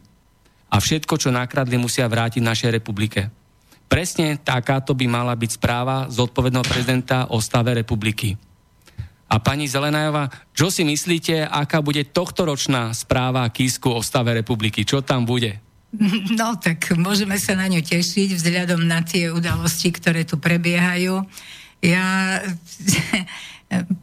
samozrejme, že som registrovala, že dva roky mal kampaň, že mal podstatne viac peňazí, ako dovoluje zákon, podstatne dlhšiu kampaň, ako dovoluje zákon, čiže fakticky nemal byť pripustený vôbec k voľbám. No, na druhej strane, prečítala som si v jeho knižke, ako ho nechceli prijať do komunistickej strany, kde to on popisuje, lebo vraj však jasné, že nebol som hodný, lebo som patril do skupiny, kde sme chodili na pivo a vykradali sme pivo na stanici. No tak to je asi taká charakteristika pre neho, možno mu to zostalo, možno e, neviem, ale, ale je fakt, že chodí na stredné školy a rozpráva, ako sa stať úspešným, čo všetko tam rozpráva, to neviem, nezúčastňujem sa na tom, ale na prezidenta Kisku podal, podal niekoľko trestných oznámení kolega Marian Ostatník a dúfajme, že niečo z toho generálny prokurátor nie, niekedy sa tomu bude venovať. Je pravda, že je beztrestný, že má takú imunitu prezident, že e, nedá sa odsúdiť iba na základe vlasti zrady, Takže je to veľmi ťažké zbaviť sa tohto prezidenta a môžem vám povedať, že politickí väzni organizujú každý rok 17. novembra pietnú spomienku pri, na, na cintoríne v Rakuni, kde je centrálny pamätník politických väzňov. Každý rok tam chodil prezident, až keď sa Kiska stal prezidentom, e, nebolo zastup, ne, neprišiel, nezúčastnil sa ani na jednej pietnej spomienke V Lani bol ale nie na centrálnych oslavách, ale mal na návšteve nemeckého prezidenta a ten si želal prísť položiť e, veniec k pamätníku politických väzňov, tak prišiel s ním nie v čase centrálnych oslav, ale mimo nich. Takže politickí väzni dokonca sa rozhodli, že už nebudú pozývať prezidenta Kisku na žiadne oslavy. Tak to je čo povedať. To je asi aj logické, vzhľadom na tie skutočnosti, čo ste povedali. A teraz sme mali nedávno 8. mája. 8. máj je sviatok víťazstva nad fašizmom. Naozaj sme zvíťazili nad fašistickou totalitou? Aký je to ale sviatok, veď sa nič nezmenilo. Sú tu stále porušované naše ľudské práva, ľudia sú tu prenasledovaní za svoje názory, sú zatýkaní a vyhadzovaní zo zamestnania, sú obeťami politických procesov na súdoch, kde sa nedokážu dovolať ani základnej spravodlivosti. Čo si o tom myslíte? No to je, to je fakticky to, čo som povedala, že tá generácia, ktorá sa teraz chopila moci, je akoby vyrastená na ulici, bez výchovy, bez vzdelania, bez ničoho, neukotvená, nepozná, nepozná žiadnu úctu k ničomu. Veď keď prezident nedodržiava zákony, tak to čo potom si môže dovoliť ostatná, ostatné občianstvo? Hej? Zoberme to aj z tohto, z tohto uhla pohľadu. No a to, čo sa deje, no tak mm, nie je mi to všetko jedno. Samozrejme, že mi to nie je všetko jedno, ale, ale čaká to. Čaká to na vašu generáciu, na takých, ako ste vy, aby ste sa chopili, chopili iniciatívy a, a urobili alternatívu voči, voči tomuto svinstvu, ktoré tu je. Lebo to je naozaj svinstvo, čo sa deje. E, keď som už spomínala, keď počujem, že mladý historik povie, že tu neexistoval štát, že veď my sme mali svoju vládu v Londýne, no tak to už je trochu silné. Hej, trochu silné tvrdenie. A tak ako v Nemecku nastala denacizácia na celom, celoplošne, v školstve, v tajných službách, v, v, v akadémiách, vied, všade. Na Slovensku napríklad v historickom ústave k takému niečomu nedošlo. A stále nám tú históriu vykladajú tí istí historici, ktorí pracovali na objednávky počas bývalého režimu. Takže nemôže sa tu nič zmeniť, nejaký pohľad. A v poslednom čísle svedectva napísal úvodník práve k, tým, k tomuto akože oslobodeniu. On má názov Odslobodenie. E, predseda Jan Litecký Šveda napísal, že my sme asi už poslední, ktorí si neuvedomujeme, čo sa vlastne vo vojne stalo. Že tá vojna, že, tu, že tá vojna mala byť rusko-nemecká, rusko-nemecká, teda sovietsko-nemecká tam bola dohoda medzi obidvoma, medzi Stalinom a Hitlerom. Iba Hitler trochu včasšie napadol to Polsko, ako ho napadol, e, napadol Sovietský zväz a preto má výhodu dodnes z tohto dôvodu. Ale hovorí o tom, že kým na západe Hitler obsadil nejakých 180 tisíc e, kilometrov štvorcových územia, tak e, Stalin na východe obsadil 200 tisíc kilometrov územia. Obsadil, uh, obsadil Fínsko, obsadil Rumunsko, po, pobaltské štáty. Čiže nenahovárajme si, že Stalin nechcel dobiť svet. Proste kolega píše o tom, že Stalin chcel dobiť svet. A to, čo sa nám stalo, špeciálne Slovensku, tak čo, nás, prišla tu totalita komunistická, tak čo sme sa zbavili? Alebo aké víťazstvo k nám prišlo? Môžeme hovoriť o víťazstve? Ja netvrdím, že by bolo bývalo dobre, keby bol zvíťazil, e, nacionál, keby bol zvíťazil nacizmus nemecký, lebo kolega hovorí, bolo by bývalo veľmi dobre, keby sa nacizmus a komunizmus boli vybili navzájom. Ale oni sa nevybili navzájom. To bola tá tragédia z tohto pohľadu, že bolo obnovené Československo a vo voľbách slovenskí voliči boli prehlasovaní českými voličmi, ktorí si zvolili komunistickú stranu. Hej?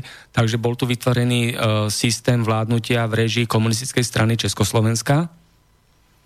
Preto to tak aj vzniklo, taká situácia.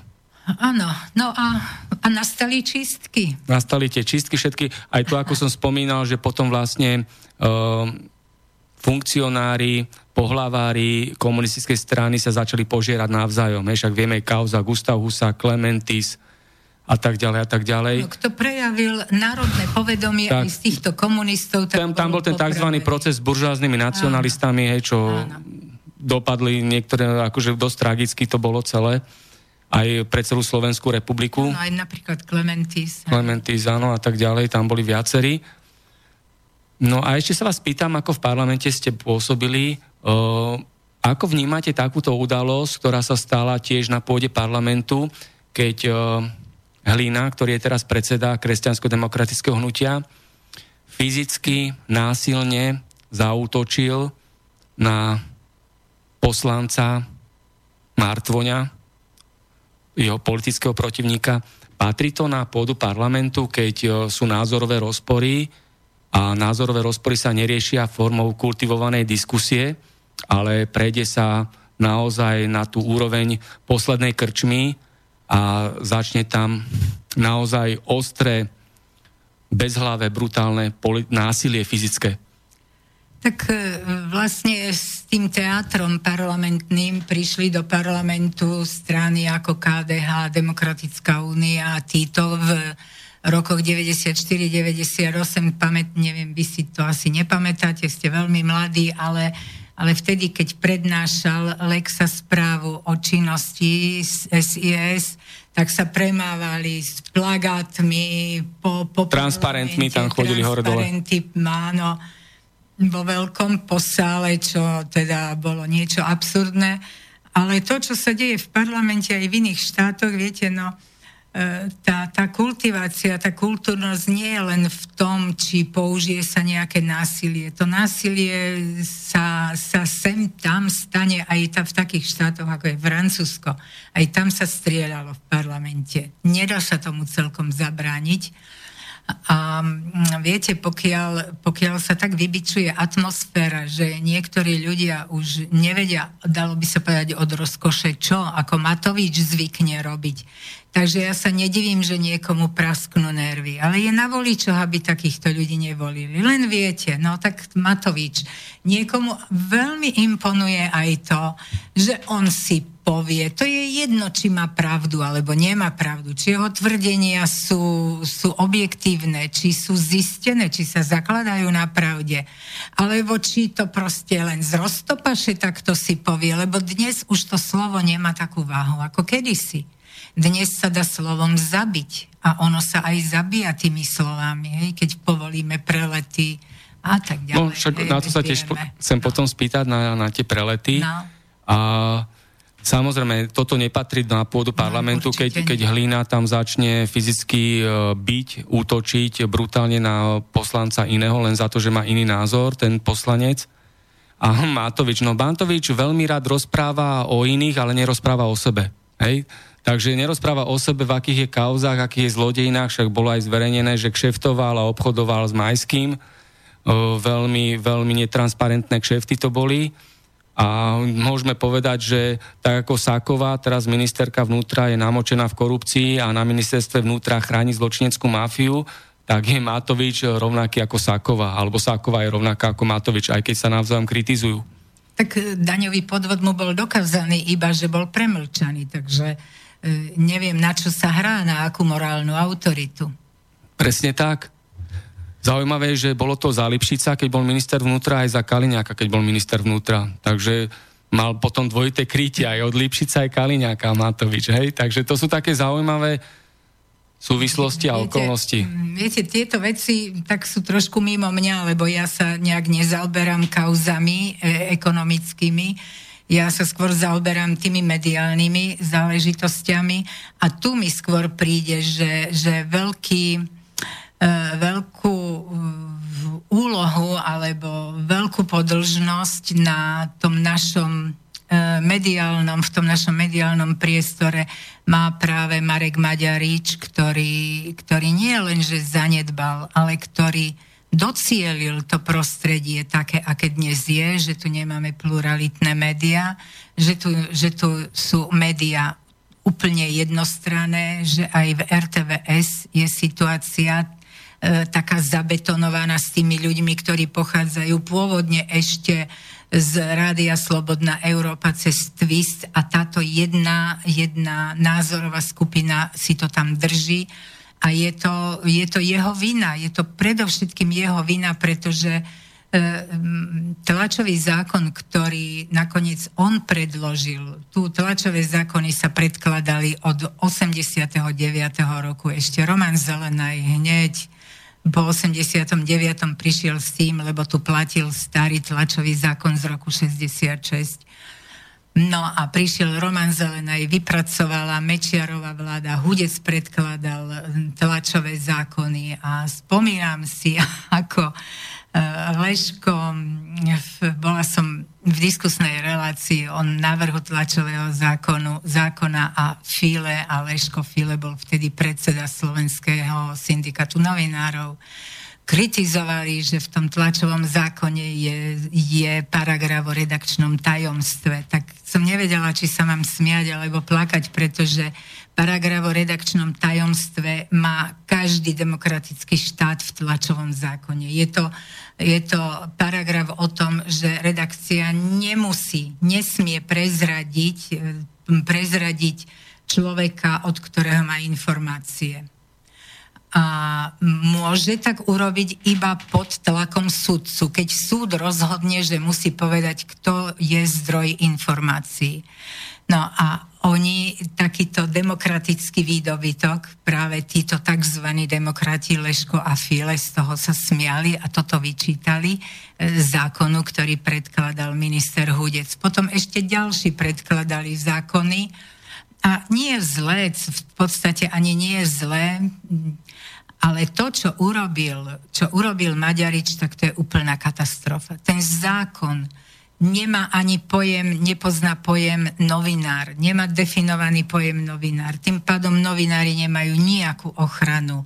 Má tam akurát tri články. Právo na opravu, právo na, na odpoveď a právo na dodatočnú odpoveď ale nič o tom, aké má povinnosti a práva novinár, aké má povinnosti a práva vydavateľ, vzťahy medzi nimi, štatuty, nič také sa v tomto tlačovom zákone nenachádza. A tým pádom ten, ten mediálny trh zostal taký.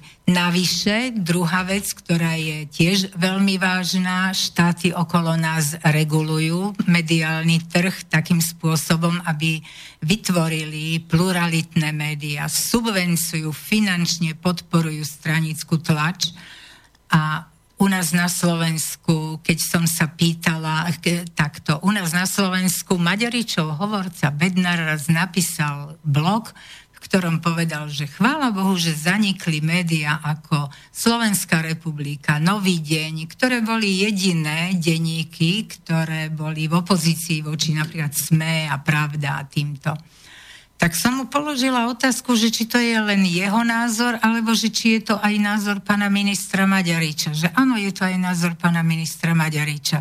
Takže mi bolo jasné, že asi sme nepochodili u pána Maďariča, keď sme mu predložili celý zoznam štátov, Slovenská asociácia novinárov, pretože aj novinárske organizácie sú tri, pretože Slovenský syndikát novinárov tiež sa profiloval ako, ako profederálny a keď tam vznikala platforma za, mm, za pravdivý obraz Slovenska, tak ju vyhodili, tak e, vzniklo potom Združenie slovenských novinárov a dnes je to Slovenská, asocia- Slovenská asociácia novinárov.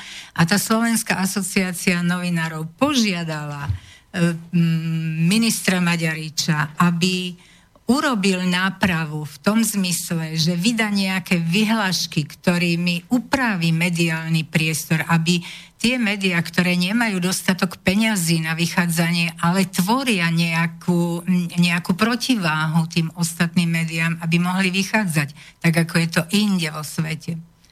Ani vôbec sa nenamáhal. Vôbec sa nenamáhal, čiže tento svet jednofarebný je aj jeho zásluha. Bohužiaľ. Bohužiaľ. Prišli nám dve otázky od poslucháča Ivana. Prečítam ich. Dobrý deň, pán, pani Zelenajová. Aký je váš názor na činnosť prezidenta Andreja Kisku a hlavne na to, prečo nikdy nevysvetlil, z akého dôvodu si vôbec podával prihlášku do komunistickej strany Československa, keď bol taký rebel. A druhá otázka. Odhalovač ruskej propagandy a konšpirátorov Juraj Smatana vyhotovil zoznam tzv. konšpiračných webov konšpirátory.sk. Aký je váš názor na to, že niekto určuje, čo je pravda a čo konšpirácia a ruská propaganda? Prečo ešte nikto nezaložil web smatanári.sk, ktorý by poukazoval na to, čo chcú a ako chcú manipulovať verejnú mienku na tých, ktorí takto chcú manipulovať verejnú mienku. Tak, nech sa páči. Takže tieto dve otázky poslal poslucháč Ivan. Nech sa páči. Tak čo sa týka Kisku, prečo si dal tú prihlášku, tak to bol jeho prirodzený postup e, v kariére.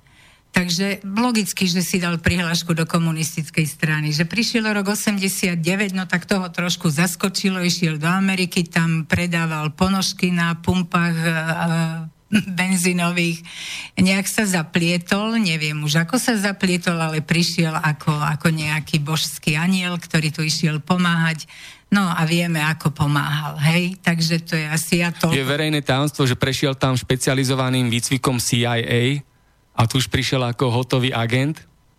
Tak to ja neviem, ja nemám o tom dôkazy ale dôkazy o tom, že, že tu pôsobili tajné služby cudzie, predložil napríklad Tonko Selecký, ktorý bol, šéf-redaktor, ktorý bol zástupcom šéf-redaktora v slovenskom denníku od 1. januára 92 e, Slovenský denník vydával, vydávalo kresťansko-demokratické hnutie.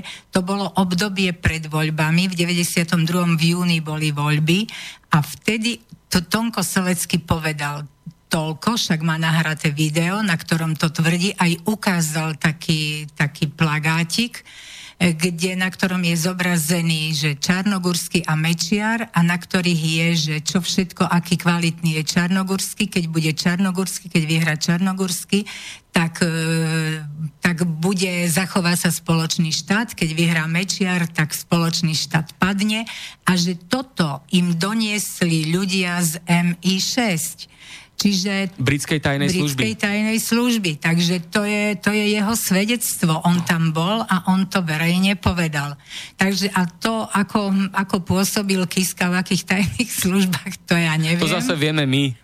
To neviem, ale čo sa týka zase Smatanu, no tak áno, viete, oni si vytvárajú, oni majú peniazy dosť a oni Uh, to je, um, to je know-how veľmi staré. My, my, sme, my sme na to neboli nikdy pripravení, že by uh, sa mohla propaganda viesť takýmto smerom a takýmto smerom alebo takýmto spôsobom odburávať uh, svoju, svojich oponentov.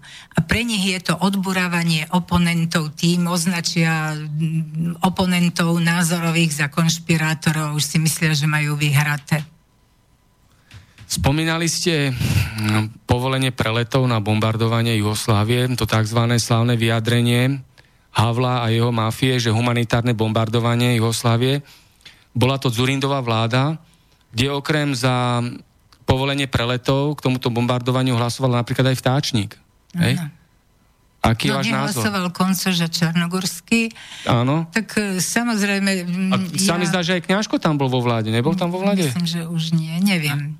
Ale vtáčnik tam bol a ten hlasoval za povolenie preletov. A, a, tak to je, to je vec, ktorú dal e, Štefan Harabín na súd. E, zažaloval ich za to, tak dúfajme, že budú súdení, že nie len budú súdení E, zločinci, alebo tzv. zločinci z, zo Srbska a z Chorvátska, ale budú aj títo zločinci potrestaní. Lebo to je zločin. Dali povolenie na vykonanie zločinu na civilnom obyvateľstve. Áno, takže bol tam aj kňažko, ktorý bol. povolil prelet týchto bombardérov no, vidíte, proti Jugoslávii. Bol tam aj Hamžík, Kanis, Magvaši, Machová, Fogáš, Mikloš, Palacka, Kukan, Šmegnerová. No zaujímavá, zaujímavá to, je, to sú všetko zmes. tí, ktorí hlasovali za bombardovanie Jugoslávie. Zaujímavá zmes, lebo to sú ľavičiari a pravičiari a zhodli sa na tom bombardovaní, teda na tom prelete. To znamená, že tam boli silné zákulisné dohody. Hej, keď sa porušil ten princíp e, politického delenia strán a politologického kritéria, tak tam museli prebehnúť nejaké silné zákulisné dohody, keď uh, ľavicové subjekty, pravicové subjekty um, absolútne v rozpore s týmto hlasovali, hej? Tak e, čo iné sa dá za tým očakávať ako záujmy? No.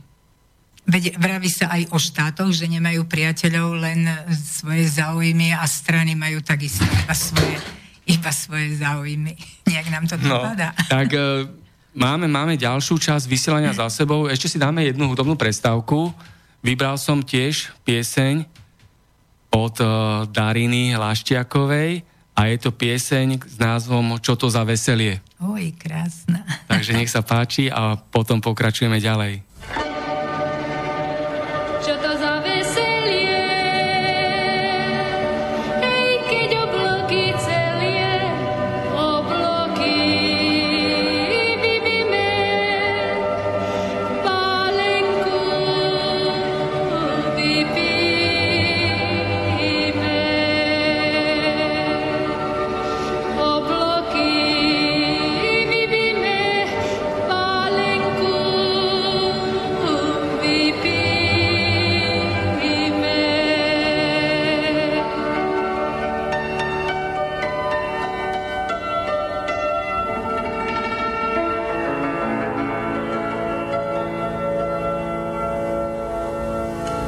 Pomaly ma vedzte,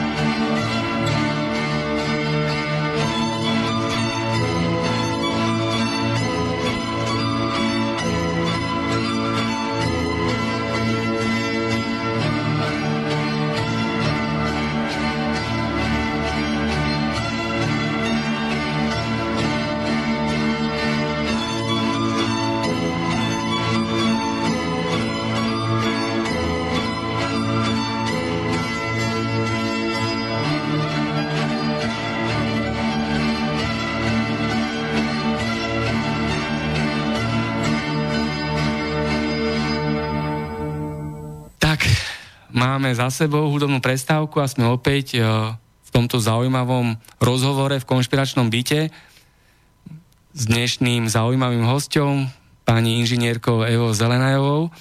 A sa vás pýtam ešte na takúto silnú tému súčasná vládna koalícia. Kto to je Pelegrini? Ako to celé vnímate, tie vzťahy koalično-opozičné alebo vnútrokoaličné, Bugár, Danko, kto to, ako to všetko je. Nech sa páči. Tak celá táto koalícia vznikla a každá takáto koalícia, ktorá chce vládnuť, tak nie každá, ale táto určite vznikla dosť násilným spôsobom, lebo stretli sa tam Národná strana Slovenská, Národná strana Maďarska. Nemôže si povedať maďarská koalícia, že nie je etnickou stranou. Etnické strany by fakticky nemali v Európe existovať, no ale existujú. E, hovorí sa, hovorí sa, že Bugár nezískal nikdy viac ako v tejto koalícii E, je zaujímavé, že Bugára alebo jeho stranu berie aj opozícia dnešná, aj dnešná koalícia. Čiže on hrá na dve strany. To je veľmi nepríjemné pre vládnu koalíciu, najmä pre Slovenskú národnú stranu, ktorá sa dosiaľ nijak, nejak nevyhranila. Ale nevyhranil sa ani smer. Smer akurát má také akože dobre plusy, že odmietol istambulský dohovor, že odmietol, odmietol migrantov, kvóty pre migrantov, ale čo s tým ďalej? Objavili sa informácie, že mm, nový premiér prijal nejakých 11 tisíc migrantov z Afriky, neviem, či je to Eh, hoax, alebo je to fakt, to neviem, ale som také čosi čítala. Ale nepočuť o tom, nepočuť vôbec nič o tejto politike. Hovorí sa síce, že politika je vtedy dobrá, keď neznepokojuje občanov. Lenže mm, niektoré veci sú veľmi znepokojujúce. E, najmä vtedy, keď sú v uliciach ľudia, ktorí všeličo žiadajú. Žiadajú aj predčasné voľby. Hej. Keď sú zaplatení a popletení k tomu. No tak e, zrejme áno, veď vidíme, čo sa deje, ako sa deje a kto sú tí organizátori, to vidíme. No, ale smer, sm, to, je, to je také nevyhranie dnes tej vládnej koalícii. Tam nevidíte kresťanov, tam nevidíte e, nejakú špeciálnu ľavicu, tam, tam nevidíte žiadnych národniarov, ale vidíte tam zmesku všetkého možného, ktorí sa bijú, ja neviem o čo, o vlastné valovi. No mafiánska banda, dá sa povedať, klasická. Asi, klasická, asi. proste tu sú peniaze, majetky a tu je banda mafiánov a ideme na to tak, tak mi prípada opozícia, no veď keď si zoberieme, hej, že máme takú stranu, ako sme rodina a na čele je desaťnásobný otecko, tak to je už... S, s drogovou minulosťou a súčasnosťou a nevie preukázať pôvod majetku. A... Kolár má tam ešte krajniaka, Pčolinského, hej, Krištúvkovú, Pčolinskú, proste to je no, celá galéria výtečníkov. No, slušne povedané. Áno, ale táto vládna koalícia naozaj je, je, nie je veľmi nie je vyspytateľná. Človek si nevie ani, čo má o nich myslieť. Pochybujem o tom, že Danko si zachová nejak e, preferencie, pretože pokiaľ sa on nejakým spôsobom nevyhraní, pokiaľ, ale myslím si, že on ani na to nemá.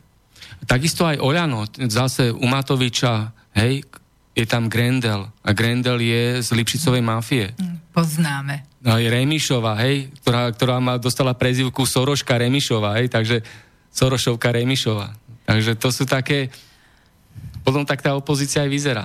A ešte navyše, len minulý rok, 2017, Fico dal zo štátneho rozpočtu 30 miliónov, 30 miliónov eur na Sorošové mimovládky tu na Slovensku tak neviem, či sa chcel im zapáčiť, aby dali pokoj, alebo prečo to urobil ale už dávno mal urobiť poriadok aj s Inštitútom pre verejné otázky, ktorý vedie mesežníkov a ktorý robí podklady pre americký kongres, aby zase americký kongres mal dôvod nabádať Slovenskú republiku a napríklad ju považovať za čiernu dieru, keď robí národnú politiku a proštátnu politiku.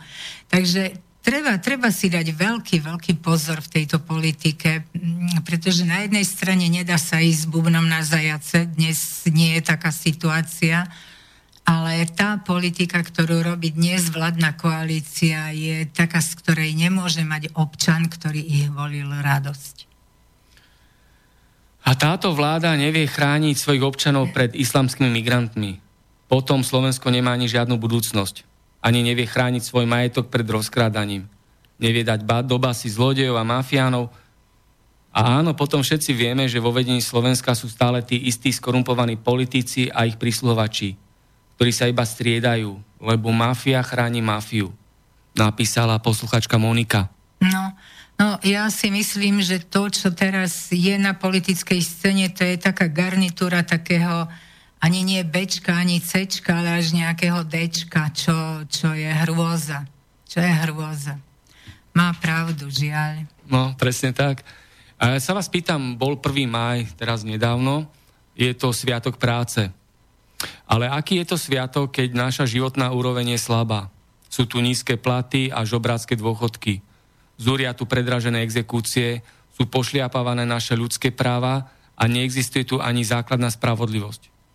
A vládnu nám tu skorumpovaní politici a ich prisluhovači. Oni sú tí nadľudia?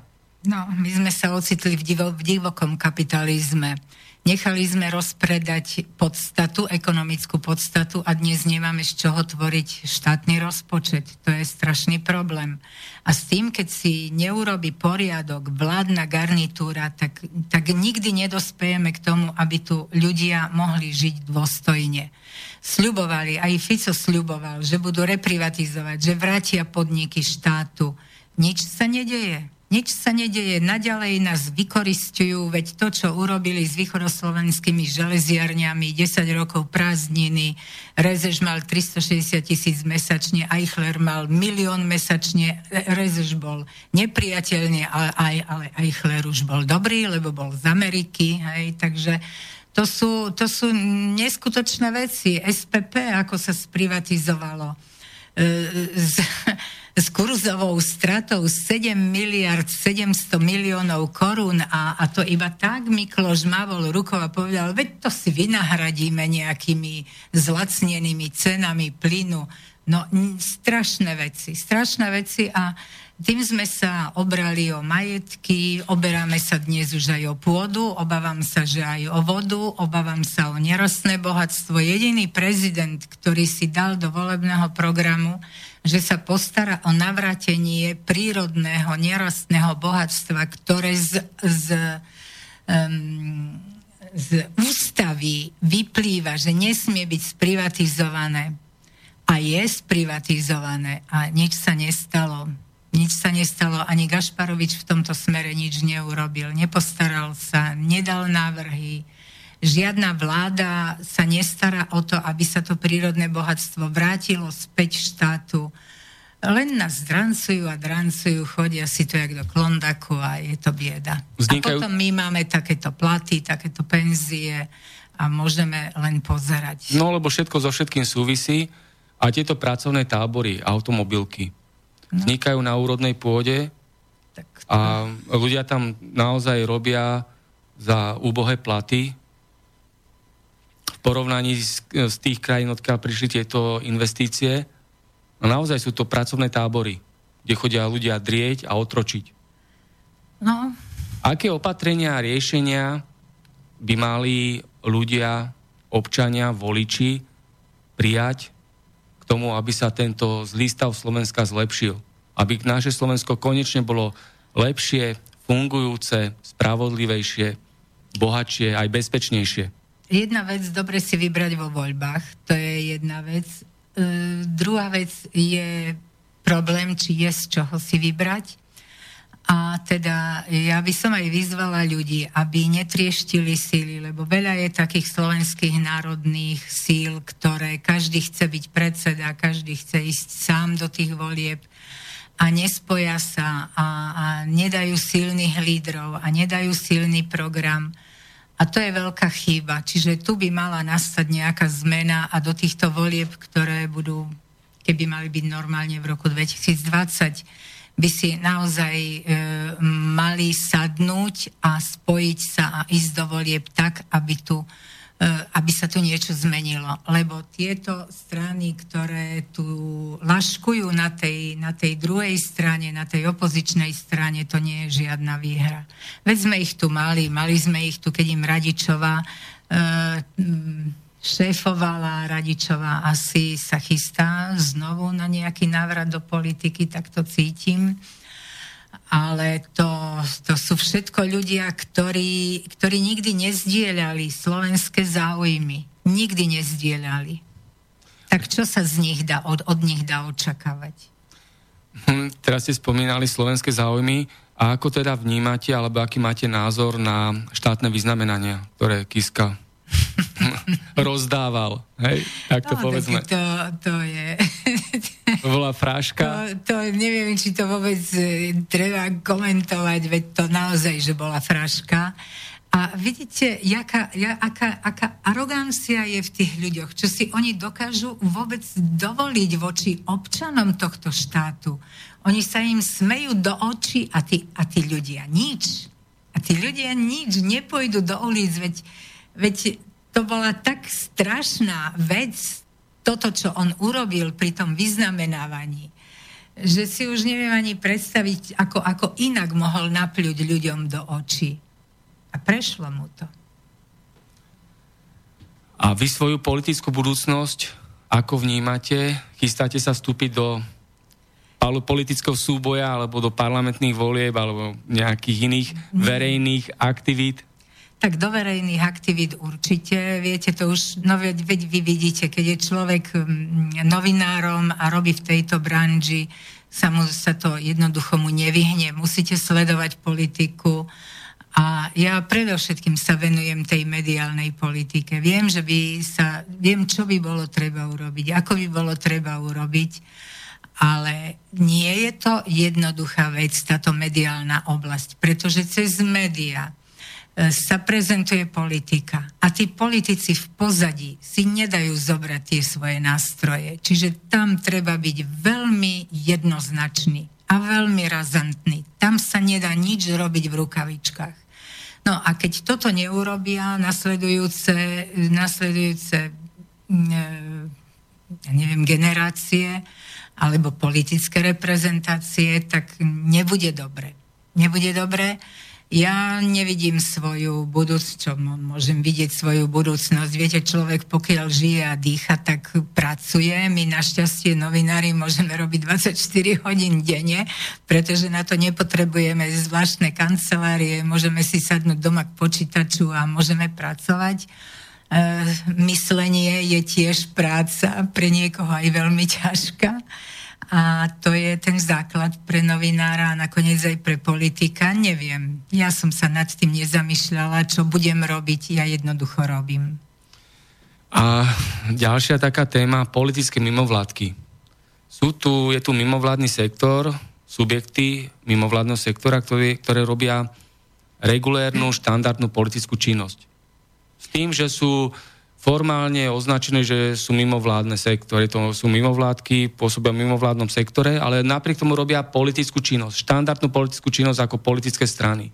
Je to v poriadku, že Slovensko je zaplavené politickými mimovládkami, ktoré majú netransparentné financovanie, záhadné mocenské štruktúry, proste zabetonované ľudské zdroje sú tam, proste absolútne nečitateľné sú. No činnosť, ktorú ste pomenovali a ktorú robia mimo vládky nie je regulárna. E, tá činnosť by mala byť podporná. Samozrejme by mala byť transparentná, veď práve tie mimovládne organizácie volajú a kričia pro transparentnosti vo všetkých oblastiach verejného života, ale sami nedokážu byť, pracovať transparentne. Ja som prečítala niekoľko kníh, ktoré vydal George Soros a tak asi tam vidia tento svoj vzor v takej aj agresivite a, a potom aj v takom čom si, že pohrd, v takom pohrdaní e, všetkého iného, celého okolia, všetkého, čo mi neslúži. A tie mimovládky vlastne on vytvoril, mnohé mimovládky on vytvoril a on ich financuje. Oni sa akoby naklonovali. Ale tie prvé to boli nadácie otvorenej spoločnosti. Tá bola i na Slovensku, tá bola ešte v Československu, tá pomáhala charte 77 a to je predsa už veľmi dávno. Šoroš v tých svojich knižkách opisoval. ako sa zmocnil, zmocnil v Sovietskom zväze vedcov, koľko peňazí dal na nich, ako ľahko sa dali kúpiť vedci v Sovietskom zväze, koľko málo peňazí potreboval na to. Čiže, čiže on sa vysmieva celému svetu. On hovorí napríklad pri otvorenej spoločnosti, že treba hľadať univerzálne hodnoty, že nikto už nerešpektuje nejakého boha, ani žiadne takéto, takéto, uh, takých, takéto, uh, takéto ako by som ich nazvala, autority. Hej, no Boha ťažko nazvať autoritou, ale sa to hľadám nejaký výraz, ale neprichádza mi ani na mysel. Ale on namiesto takýchto autorít hľada, vytvára peniaze, že peniaze to sú to, sú, to je univerzálna hodnota. A tú univerzálnu hodnotu vyznávajú v celom svete. A on ich takto predklada pred ľudí a ľudia sa mu za tie peniaze klaňajú, slúžia mu a robia činnosť, no, ktorá, ktorá neslúži, neslúži národu. Niektoré štáty si to už, niektoré štáty sa s tým vyrovnali. Amerika napríklad ich považuje za agentov všetkých, ktorí sú zvonku platení. Zákon Fara? No, no, Rusko takisto ich má za cudzích agentov. A Maďarsko? Na Slovensku takisto. Myslím si, že ľudová strana naše Slovensko dala takýto návrh zákona, ale no keďže je to ľudová strana naše Slovensko, tak neprešiel aby tie mimovládne organizácie, ktoré sú platené zvonku, boli, boli označené za cudzích agentov. Takže nie konšpiračné noviny, konšpiračné weby, ale cudzí agenti sa... Konšpiračné nás... mimovládky. No asi tak. Konšpirační Takže... agenti až ano. v mimovládnych organizáciách. Toto je náš problém. A s tým by sme sa mali vyriť, lebo ich je veľmi veľa. Je ich veľmi veľa. Sú aj také, ktoré samozrejme pracujú na prospech, robia s folklórom, robia s ľuďmi, robia v kultúre um, robia, ale rozhodne tie, ktoré vyvíjajú politickú činnosť, nevyvíjajú politickú činnosť v prospech Slovenska. To je nám Presne jasné. tak, presne tak. Máme poslednú minútku a pol do záveru vysielania. Um, záverečné slovo, povedzte, máte minútku, minútku a pol, povedzte, čo chcete odkázať ľuďom, ktorí počúvajú reláciu Konšpiračný byt na Slobodnom vysielači? Ja veľmi vám, veľmi vám fandím a som bola aj taká prekvapená, že vôbec také niečo vládalo vzniknúť na Slovensku, lebo viem si predstaviť, že je to veľmi ťažké niečo také postaviť a udržať. Veľmi som rada, že že vlastne vyberáte ľudí, ktorí nemajú možnosť inde prejaviť svoje názory, že ste takou protiváhou tých, toho názorového spektra, ktoré je všade okolo nás. Neviem, koľky vás počúvajú, koľky si dajú tú námahu, koľky vám uveria, lebo aj, aj tu pracuje ten mainstream na tom, aby vás tak diskreditoval, a tak vás ohovoril, že ľudia povedia, že no, tak po, po, popočúvam si ho, ale no, to, čo hovoria, však to sú keci, hej. Tak možno, že aj takto niektorí ľudia pristupujú, ale vďaka za to, že vôbec ste, že sa dávate, že už vznikajú takéto ostrovčeky slobody, kde sa dá slobodne hovoriť, tak to, to ma veľmi teší a budem rada, keď budem môcť aj iných podobných ľudí počúvať na vašom, vo vašom vysielaní. Ďakujem aj ja za takéto pekné slova a ďakujem, že ste prijali pozvanie do relácie Konšpiračný byt na Slobodnom vysielači. To bola so mňou pani inžinierka Eva Zelenajová. Ďakujem pekne. Ďakujem aj ja vám aj a prajem pekný podvečer ešte poslucháčom vašeho rádia. Ďakujem aj ja. Ja sa takisto pripájam k peknému prianiu podvečeru a budeme sa počuť opäť o dva týždne. Všetko dobré zo štúdia Bratislava. A nenechajte sa klamať. Presne tak. Táto relácia vznikla za podpory dobrovoľných príspevkov našich poslucháčov. I ty sa k ním môžeš pridať. Viac informácií nájdeš na www.slobodnyvysielac.sk Ďakujeme.